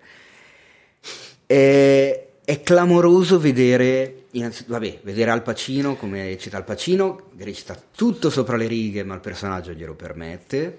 Joe Pesci è di una tenerezza e di una dolcezza incredibile nonostante faccia il ruolo che fa, ma De Niro ragazzi, De Niro prende a cappellate ne- negli occhi tutti quelli che l'hanno preso per il culo negli ultimi anni, si carica sulle spalle tre ore e mezzo di film, nelle quali recita da protagonista assoluto un personaggio che ha 40 anni, che ne ha 70 e che ne ha 85. Ma Domanda. E, e, e, e, porta tutto il film con un range di emozioni pazzesco. Ma questo devo dire. La domanda tre, mia è: eh, tutti e tre. Cioè, è il, è il, io non vedevo loro tre, giganti, ovviamente, dei giganti della recitazione. Ma io erano tanti anni, dieci, anche di più, che non li vedevo lavorare tutti e tre così bene, in una mm. maniera così incredibile. Sa- e io ancora più di De Niro sono rimasto colpito da Joe Pesci. Sarà che il merito è di Scorsese? Cioè, sarà che De Niro è De Niro quando è con Scorsese? E ci sta, Beh, voglio dire, sicuramente, non è che non hanno sì. fatto un cazzo insieme, eh, quindi... Eh, insomma. appunto. No, stiamo Però parlando- no, no, no, Stiamo ma parlando di una persona che è... quali sono i film più belli che- in cui recita De Niro? Cioè, miglior prove di recitazione di De Niro non diretti da Scorsese. Mi viene in mente Hit di Michael Mann, Sì, sono d'accordo. Il lato positivo di David Russell, Sì. anche se la Il parte è cacciatore. piccola. Il, Il cacciatore, cacciatore. di Cimino. Il Padrino 2? Beh, sì, beh, oddio, cazzo, hai ragione. Non ci avevo pensato in effetti. Il Padrino parte Io due. ne avrei anche Però secondo me nel Padrino parte 2 mh, è bello il personaggio, il contesto, però lui non è che faccia sta grande prova perché è molto caricato il personaggio. Beh, ma- comunque. eh. Ma... Beh, quello conta come... No, vabbè, sai, però. no? Beh, ma aveva la profonda necessità di dover lavorare sull'ombra di come doveva essere Marlon Brando da giovane, quindi aveva un po' una strada da dover, da dover seguire e comunque lo trovo assolutamente uno dei Sì, sì, sì. no, cinque interpretazioni più grandi di Niro fuori dall'ambito scorsese, però io ne avrei una, Vai. ma forse molto cuore, eh? prima di mezzanotte. Oh. A me piace molto quel film. Anche Che film che hai tirato tantissimo fuori. quel film. E quando l'ho visto la prima volta, e tutte le volte che lo vedo, è un film che amo molto anch'io, che mi ricapita di rivedere abbastanza spesso.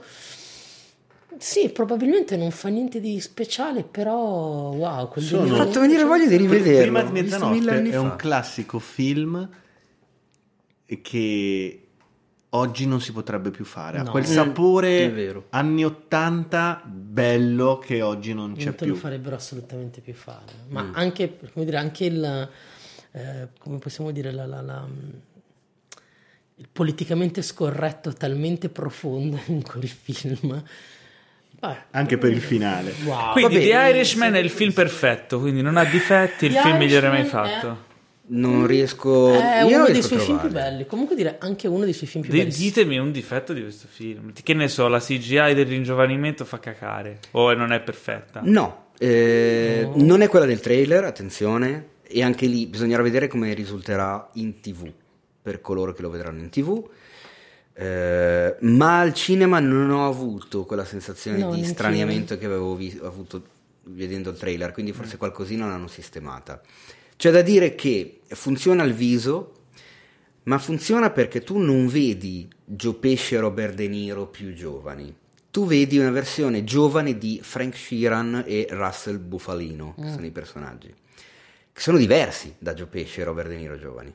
Hanno un'altra faccia, hanno un altro aspetto. È come se fossero loro con make-up pesante. Esatto, una roba del genere. È come probabilmente Forse, fare ecco, giovane Marlon Brando nel padrino quando aveva i, I- le protesi. Esatto. il, il- il- il, eh, cotone in bocca. che poi non era cotone, era, un- era una dentiera fatta apposta. Il cotone Ah. se lo mise lui al provino. Cinefax. Ehm, ecco, forse l'unico, se dovessi trovarlo, difetto è che nel momento in cui sono giovani, sono loro a recitare e parliamo di persone che hanno- sono sulla soglia degli 80 anni, quindi anche se reciti la parte di un 40-45enne, la postura del corpo e il come ti muovi e come cammini Te se la- ci fai caso ti accorgi che non è quella di un uomo Certo. di quell'età. Ecco, però È su questo- l'unica stronzata eh, che, che posso muovere. È una so roba che ci hanno genere. lavorato. Ma guarda, a me la cosa che invece ha colpito, ah, anche quando sono giovani, questa sensazione complessiva di senilità Mm. Dà al film una chiave poetica straordinaria, come se veramente loro partissero già con un'amarezza della vecchiaia che portano continuamente avanti e rispetto a tutte le scelte che loro fanno nel film lo trovi straordinariamente coerente. A me quella roba lì, per esempio, anziché vederlo come un eh, problematica, un difettino del film, l'ho visto come un lavoro di recitazione legato alla storia, legato alla regia mm, linguistica anche del film straordinario. Io sono uscito veramente con una visione nuova della vecchiaia da quel film lì. Mi ha, Ah, mi ha proprio sì. cambiato, cambiato qualcosa dentro. È un film che si vede che è girato da un regista che anche lui ha passato i 75. Sì, sì, sì. Eh, personalmente, se fosse l'ultimo Detto film, non lo sai. No, no, è un film di, di gente anziana, ma molto molto più avanti di, di- anche linguisticamente, energeticamente di persone di 30 anni. Mm. È un po' come quando guardi il mestiere delle armi di Olmi, che ai tempi ce l'aveva quanti 70, Mm. ti sembrava di vedere il film di uno di 30, 30 anni neanche. No, il film secondo me è... mh, non mi vengono altri aggettivi se non eh, strepitoso. Vabbè, basta fare, fare solo complimenti. Eh, No, Paolo, andiamo, eh, a non vedere, è- andiamo a vedere questo film. Sì. Andremo, io Allora, Pietro andiamo a vederlo, Sicuramente, ma io dirò sicuramente per qualcuno potrà essere un po'. pesante.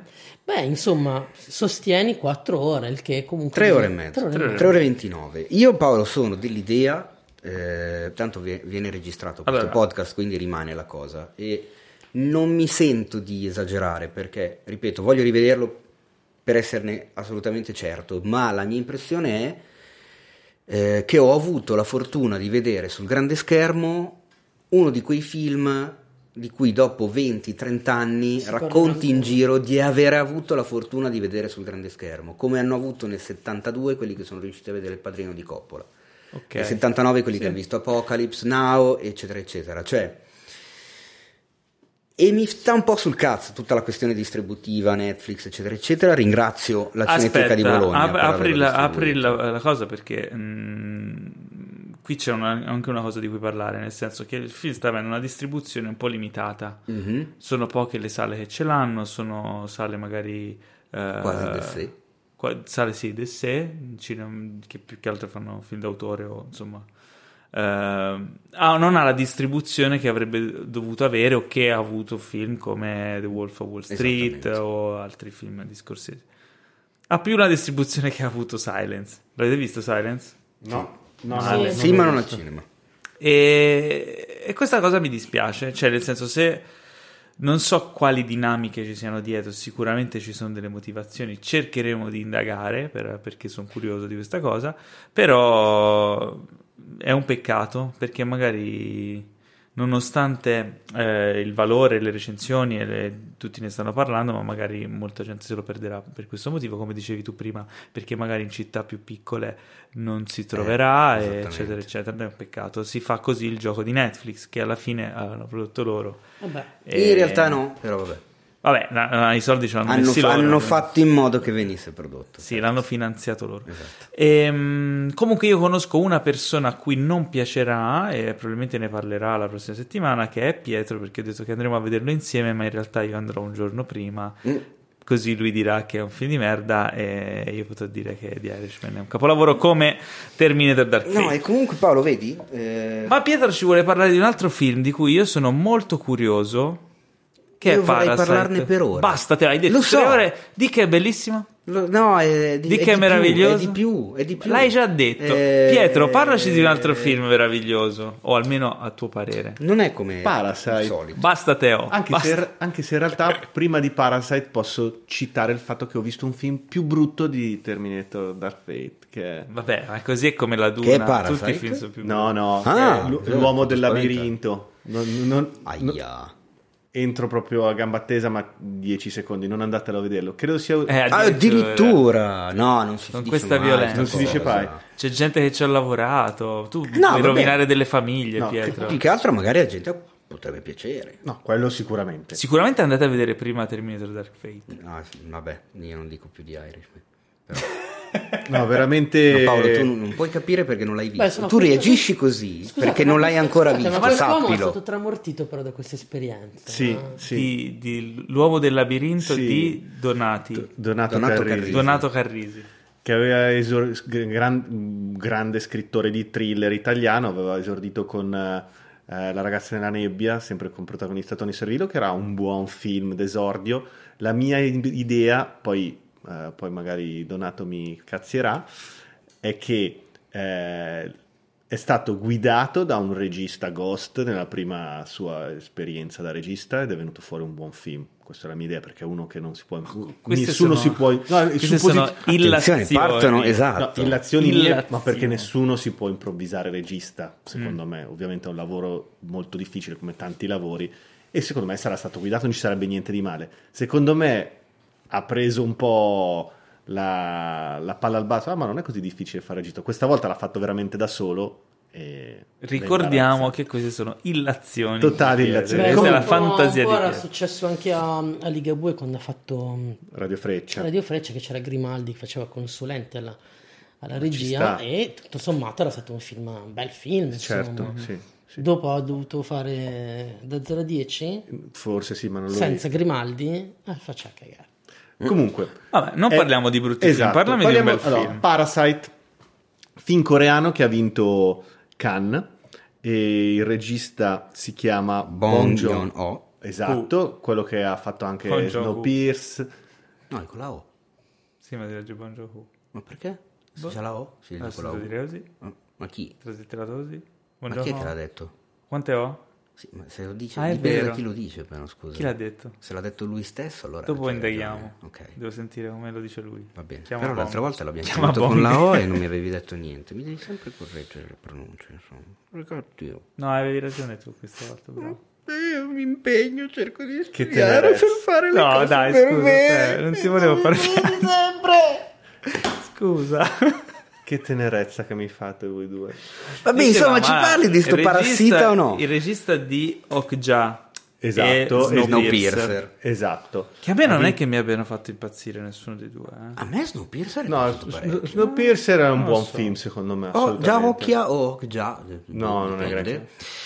Ah, Bah, Si dice eh, nah. occhiate, Eh, fa- fa- Comunque, sì, c'era Swinton. Parasite Mm.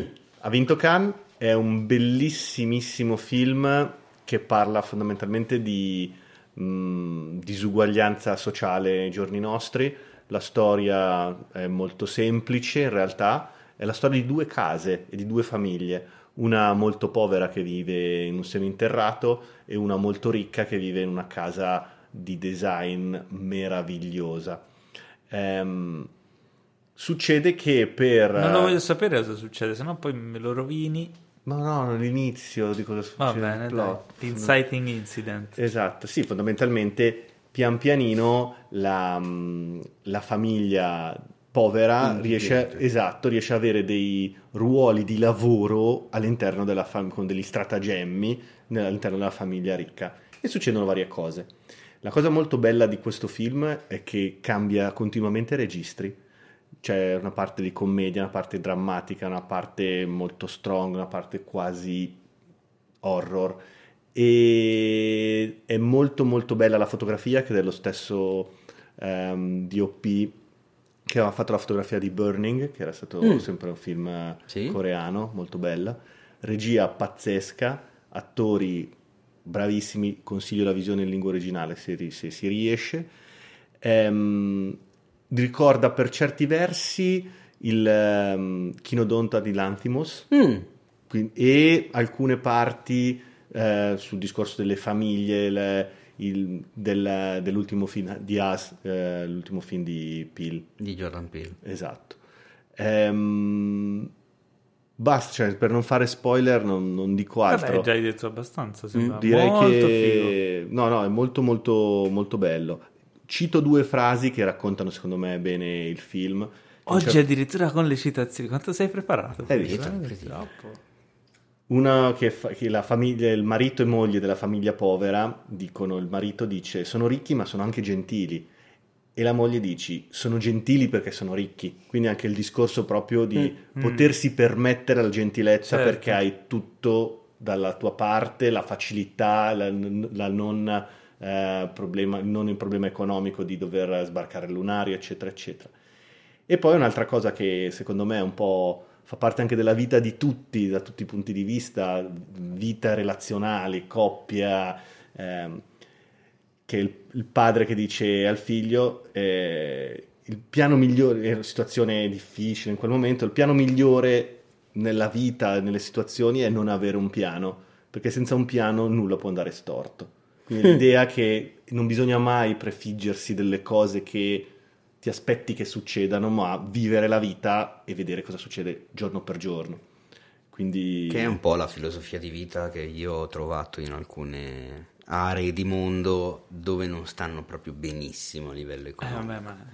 Quindi, insomma, è comprensibile. Ma eh, come impressione, visto che è, è- è un film del regista che torna in patria, perché comunque aveva fatto dei lavori fuori, aveva fatto dei lavori addirittura collaborando con Hollywood, eccetera, per raccontare una storia di Corea, prodotta in Corea, girata lì, eccetera, eh, si percepisce questa cosa oppure la storia, i temi e il come viene raccontata diventa comunque universale, È assolutamente universale. Ok. Non è un film specificatamente coreano, a parte alcune battute, ma perché si trova nella situazione, mh, viene citata Corea del Nord, ma tendenzialmente no, è assolutamente, Kinci. tota- totalmente, sì, totalmente universale. Ricordiamo che a- al tuo fianco hai un certo Giorgio Carella che vorrei raccontare che quest'anno è stato L'anno scorso. L'anno in- scorso In Corea del Nord. in Corea del Nord. Quindi, No, dopo ne sì, parliamo. eh sì. Io gli avevo anche detto, mandato un messaggio su WhatsApp dicendo se da lì puoi farti vivo, mandami qualcosa su WhatsApp, fammi sapere qualcosa. E c'è stato il buio per sei giorni. E in quel momento ho capito che non poteva farmi sapere qualcosa. Assolutamente no. Però sono tornato con due DVD coreani, di, Esatto. di film prodotti in Corea del Nord. che Film- forse dovremmo vedere una sera. Assolutamente. Film diretti da Kim Jong-il. Prodotti No, da Kim dallo Jong- Stato. Eh, certo. Che ricordiamo che, che il- l'ex dittatore no, della Corea ha, Era un grande ha inventato, no, ha inventato il cinema. Tu non sei stato a scuola in Corea? Ah, Eh, certo. beh, diciamo che se c'è, c'è una... No, non, non ti dicono ha inventato il cinema, Vabbè, però ai, ti ai dicono ragazzi che ha, a ha scuola lì, creato sì. assolutamente da zero il cinema nordcoreano, quello sì. Che Com- non è vero neanche quello, ma insomma... Comunque fatevi un favore, andate a vederlo e Cosa? se- Parasite, Parasite? Ah, ok. e se non l'avete ancora visto recuperate i due film che ho citato Kinodonta che è il primo film di Lantimos che secondo me è spettacolare Credo sia il Non è il primo, primissimo? eh, però Ah. ok. Boh, vabbè. Uno dei primi. Mm. e, e As che è un grandissimo thriller Kinodontas, se mh, magari il titolo vi sembra strano, lo si conosce anche come dog tooth, cioè il canino fondamentalmente. Il dente. Il dente canino. Voi l'avete visto? No. No. Non Lo avete recupero- nessuno di recupero. due Ci avete- faremo un no, favore. è spettacolare Oh, Ma più o meno di. Terminator Dark Fate. Ma basta con sto Terminator Dark Fate. Allora, io invece ho visto il nuovo film di Ron Howard, che è un documentario e si chiama Pavarotti e parla di Pavarotti. Ma dai, ah, Sì. pensavo parlasse di... Ehm, ero molto curioso di vederlo, a parte che Ron Howard sa quello che fa. E... Avevamo parlato del trailer, mi ricordo. Esatto, abbiamo parlato del trailer. Um, anche perché non conoscevo molto bene la figura di Pavarotti, se non quello che avevo assorbito da piccolo, no? Del, cioè, Tu, tu non conoscevi la figura di Pavarotti? no, conosco, so chi Grosso, è Pavarotti, con la non barba. so cosa c'è, non so la sua la- storia, ah, non so ah, qual- ho capito. cosa ha vissuto, cosa c'è dietro.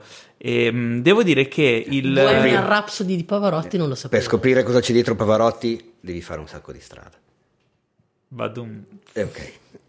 Allora, ehm, il film riesce a raccontare molto bene il personaggio di Pavarotti, mi ha sorpreso e a differenza di altri documentari biografici in cui eh, si cerca sempre di trovare il personaggio che abbia raggiunto dei picchi incredibili e che poi abbia trovato il declino infame, eh, come può essere Maradona o come anche di, di cui vorrei parlare e fare un parallelo il documentario su Mohammed Ali che si chiama What's My Name Mohammed Ali di Antoine Fuqua prodotto da HBO che è uscito pochissimo tempo fa che tra l'altro si trova su Sky. Ehm, c'è invece il documentario di Pavarotti è bello e positivo perché Pavarotti ha avuto una storia positiva nonostante abbia avuto dei insomma, degli strafalcioni suoi personali eh, legati più che altro a relazioni con eh, donne al di fuori del matrimonio, eccetera. Però ehm, è morto anche insomma abbastanza improvvisamente, quindi eh, il- è un film che mi ha lasciato un buon sapore in bocca, mi ha lasciato una bella figura quella di Pavarotti eh, sorridente, di Pavarotti come persona positiva, come persona che ha comunque fatto anche tanto bene, che si è dedicato anche a, a operazioni benefiche, a fondazione, eccetera. E una carriera che è anomala perché è riuscito a portare comunque l'opera eh, alle grandi masse. Eh, insomma, ha avuto A legarla delle con il pop. a legarla con il pop ha avuto tante cioè ha avuto una storia particolare e ha Ron cantato Howard anche con Bono ma Ah, sì, infatti, sì, mi Sarajevo. Non solo. c'è tutta la storia si vede nel film tutta la storia di come lui ha convinto Bono a fare il concerto a Modena perché Bono non lo voleva fare gli è piombato in casa a fargli un'intervista, lui non lo sapeva, tipo l'ha chiamato e fa, ah ma dove sei? Sono in studio, ok allora aprimi perché sono fuori, cioè gli è, gli è entrato in casa con una troupe televisiva a fargli un'intervista, cioè a fargli dire che sarebbe andato a Modena così poi non poteva più ritrattare. Ci sono tutta una serie di, di aneddoti però che te li fa vedere perché sono ripresi, che è, fantastico, è veramente... Bravissimo, quindi cioè, Ron Howard, quindi già vent'anni fa, sapeva... sì, più o meno. Che no, No, era l'archivio Eh di, di famiglia, però no, montato bene, eh, un bel documentario, cioè soprattutto secondo me rende giustizia alla figura di Pavarotti. Invece al contrario, Pensa a te se dovevamo aspettare Ron Howard cosa? per il documentario su una figura di spicco italiana e conosciuta in tutto il mondo. Vabbè, è vero. Vabbè, però Pavarotti è patrimonio del- dell'umanità, sì, quello me. sì, però... E, dicevo invece Mohammed Ali, che è altrettanto patrimonio dell'umanità, c'è questo documentario che tra l'altro è in due parti, quindi è anche abbastanza lungo, che però ehm, io ho apprezzato molto perché riesce a raccontare la sua storia attraverso gli incontri, quello che succede, mm, ma è abbastanza sbrigativo. Cioè sono riuscito ad apprezzarlo perché avevo da poco letto la biografia, l'autobiografia di Mohammed Ali e quindi riuscivo a colmare i gap tra un avvenimento e l'altro con quello che era il suo vero pensiero, quello che aveva vissuto, quello che aveva provato, come si era preparato a un incontro, cosa aveva vissuto dopo l'incontro e quindi mi sembrava quasi una sorta di riassunto in cui vedevo le immagini Compendio. Di quello che mancava alla biografia e soprattutto ehm, ha questo declino poi eh, Muhammad Ali di cui effettivamente si sa, si sa poco perché di Muhammad Ali si ricordano sempre i picchi ma il film è abbastanza infame da farti vedere poi Beh, che, che si gli- ricordino i picchi di Muhammad Ali mi sembra anche normale. con te non si può parlare Teo, non si può parlare sei malizioso trovi le Ma battute no, non stupide. sono malizioso. Cioè, No, dicevo, mh, che picchiava ti ricordi i picchi.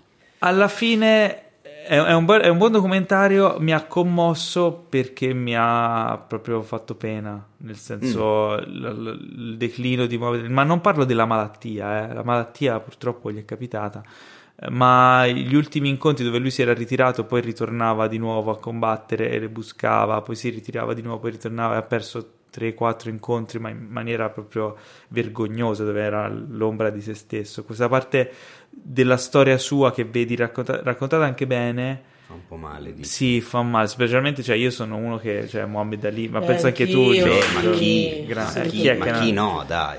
Però è, è- è un buon documentario. Direi che se uno è appassionato di comunque approfondirlo anche in altri modi. Vabbè, io comunque lo guarderò rispetto al- a quello che hai detto, anche se appunto per me è un personaggio Guarda, ti consiglio anche l'autobiografia perché lì davvero scopri delle cose più intime perché ha un percorso umano molto molto bello e complicato Sì. e non trasmettibile, non comunicabile in un film secondo me.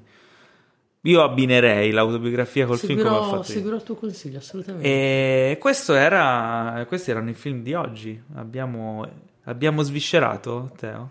Io direi che abbiamo sviscerato, ma sai che potremmo sviscerare anche un'altra cosa, che era una cosa di cui ti avevo parlato e che tu hai accettato con un, con un incredibile entusiasmo che, a dire la verità, non mi aspettavo, devo essere sincero. Cioè, vuoi parlare di una cosa che non abbiamo previsto da scaletta? Eh sì, beh, perché sei Ok, te che non l'hai ok, messa nella bene. scaletta. Sei tu che non A l'hai posto, messa. vai, dillo. Sei tu che non l'hai Non messa. so cosa sia perché non me lo ricordo. Perché sei tu che non l'hai messa nella scaletta. Perché non me lo ricordo. Ecco, eh, non, mi, non mi caghi mai. Vabbè, ma se vuoi possiamo prendere altro tempo così tu lo trovi sul cellulare perché neanche tu ti ricordi che cos'era questa cosa. No, io me la ricordo molto bene, ma non la sto è- trovando. Adesso non vorrei che l'avesse cancellata. Comunque, allora, visto che eh, come cinefax.it le proiezioni che stiamo organizzando, che abbiamo organizzato, eccetera, eccetera, ehm, la sala cinematografica, per chi ci ascolta, sapete già che la riteniamo come il luogo naturale e, mm, come si dice, obbligatorio per la fruizione di un film. Ma sappiamo altrettanto che non sempre le sale sono eh, come dovrebbero essere e quindi vanno a mm, inquinare un po' l'esperienza dello spettatore cinematografico che sceglie di vestirsi, di uscire di casa, di spendere dei soldi e occupare del proprio tempo seduto su una poltroncina al buio per vedere un film.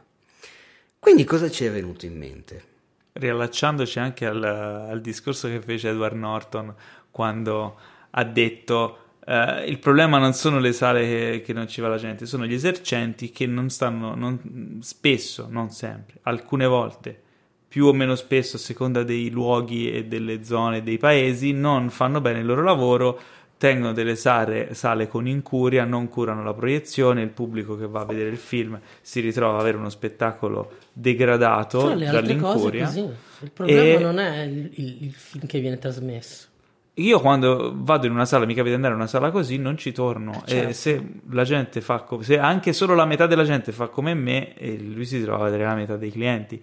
E poi si lamenta che, mh, cioè, chi, chi lo deve aiutare se non si aiuta da sé? Infatti. Che poi non, non sempre, cioè, non sempre eh, c'è bisogno di investimenti di un sacco di soldi per rinnovare una sala, eccetera, ma a volte basta anche evitare di cioè fare la manutenzione che va fatta, evitare di fare errori grossolani che mh, rovinano la visione degli spettatori e comportarsi anche con eh, onestà e rispetto per il pubblico quando magari si vengono a lamentare eh, e risolvere magari i problemi o dare un buono Accettare le eccetera. critiche, Eccetera, eccetera. eccetera. Quindi cosa abbiamo pensato? Abbiamo pensato di raccogliere le vostre segnalazioni per cercare di dare una tirata d'orecchie agli esercenti che si comportano in maniera estremamente Ma anche di fare un applauso. e di fare un applauso soprattutto, cosa che è più importante, alle migliori sale d'Italia. Quindi, Quindi segnalateci questa sorta di, eh, diciamo, in in onore all'attore del momento, ovvero Joaquin Phoenix, è un suo ruolo iconico del passato, potremmo dire Cinefx pollice su o pollice giù, o magari ci inventeremo qualcos'altro, adesso una vediamo. cosa più simpatica. Eh, scriveteci eh, come commenti su SoundCloud, visto che si può commentare il file audio, oppure eh, sul sito nel post che promuove questo podcast, o su Facebook o su Instagram, sempre relativo a questo podcast, se no eh, divento scemo io a cercare i commenti che ci scrivete, segnalandoci le vostre esperienze eh, da spettatore cinematografico che ci è rimasto male dal punto di vista della proiezione, quindi video non all'altezza mh, eh, o audio con gli altoparlanti che gracchiano, poltroncine rotte, sporcizia, maleducazione del gestore, quello che volete, ma anche magari delle sale eh, che volete che invece si, si prendano un applauso per eh, delle motivazioni positive che hanno reso invece gradevole la vostra esperienza di, di- di spettatore di cinema al cinema. Magari non cambiano le cose, magari non succede nulla, però magari eh, invece qualcosa potrebbe succedere, perché no? Beh, In ogni caso è un modo per condividere le esperienze di, di- di chi va al cinema e chi lo vive davvero. Beh, ma io spero che arriverà il momento in cui nessuna sala vorrà capitare sulla lista dell'infamia di Cinefax Esattamente. Podcast. Sul libro nero di Cinefax. Però più, che esempio, altro segnalateci, farvi- più che altro segnalateci la migliore sala della vostra città, per esempio, Esatto. così diamo anche dei consigli agli altri spettatori. Per farvi un esempio, Francesco eh, sul gruppo Cinefexers, ovvero il gruppo della mh, Facebook della pagina, eh, ci ha raccontato che ha avuto una brutta esperienza proprio riguardante The Irishman, perché ha scritto che dopo aver speso soldi in benzina e parcheggio, lo hanno liquidato dicendo che il film quella sera non lo avrebbero proiettato perché la pellicola non è stata consegnata a causa maltempo. La pellicola. Esattamente, aspetta. Al che Francesco, eh, la, la- la- la sua chiosa è stata. E poi si chiedono perché la gente al cinema non ci, più, non ci va più. Aspetterò queste tre settimane e il film me lo vedrò su Netflix. La sala Ai, ai, incriminata, stiamo parlando del Metropol di Cava dei Tirreni in provincia di Salerno.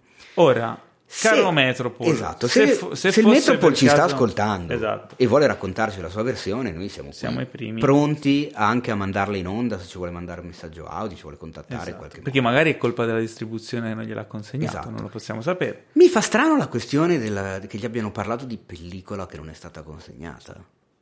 Adesso non so con chi abbia parlato lui, però mi sa un Non po' di penso che supercazzola. Eh, Eh? boh, non lo so, non lo so. Anche Non- perché non ci sono i per- DCP? E chi siamo noi per dire che probabilmente è una cazzata? Ecco. Non lo so. Aspettiamo Quello- la risposta del quello- Metropol. Quello che so è che è giunto il momento tanto odiato, il momento dei saluti, ma prima fatevi un favore, andate a vedere Terminator Dark No, Fate. smettila! Smetti- la devi smettere con questa cosa. No, volevo dire iscrivetevi, iscrivetevi al podcast così verrete istantaneamente avvisati ogni volta che pubblichiamo una nuova puntata, un nuovo episodio. Diffondetelo, parlatelo con tutti quelli che conoscete, ditegli che è un bel podcast, che ci si diverte, che si rimane informati sulle nostre passioni cinefile. E recensiteci su Apple Podcast, eh, spammateci. E vi ricordiamo che per rimanere aggiornati su tutto quello che ci. Spammateci, spammateci però fa un po' porno. Eh. Spamma-. Ho spalmateci, spalmateci spammato. di Spammami. Spammami tutto. wow. E per rimanere aggiornati su tutto quello che è cinema, Dai, eh, allora, insomma, non esageriamo, eh. potete seguirci anche su cinefax.it su Instagram. Cos'è? Cosa fai? Sto facendo la voce suadente. Fammi suadere. Ma, no, ma no, ma non Sto voglio suadendo. che suadisci. E se volete farvi del male, potete seguire anche me, Paolo Cellammare. Nel frattempo, in attesa della prossima puntata, un caro saluto da Teo Yusufian. Mi fa un po' effetto così, salutarti, ti prego. salutarti così. Comunque io ho visto un film meraviglioso al cinema, si chiama The Irishman. Storia del cinema, ragazzi. Sono... Hai ragione, Teo. Dopo aver visto Guarda. Terminator Dark No, Fate, beh, andate a Paolo, vedere The scherzaci, Irishman. vedrai. Ne Un saluto affabile da Pietro Baroni. Ciao, ciao a tutti. Ma smettete di fare questa cosa. E un saluto simpaticone dal nostro Giorgio Carella.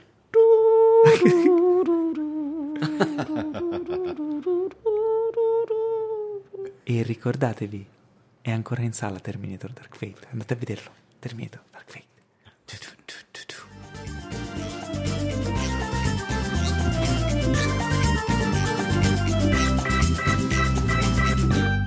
Questo podcast è stato presentato da The Best Blend,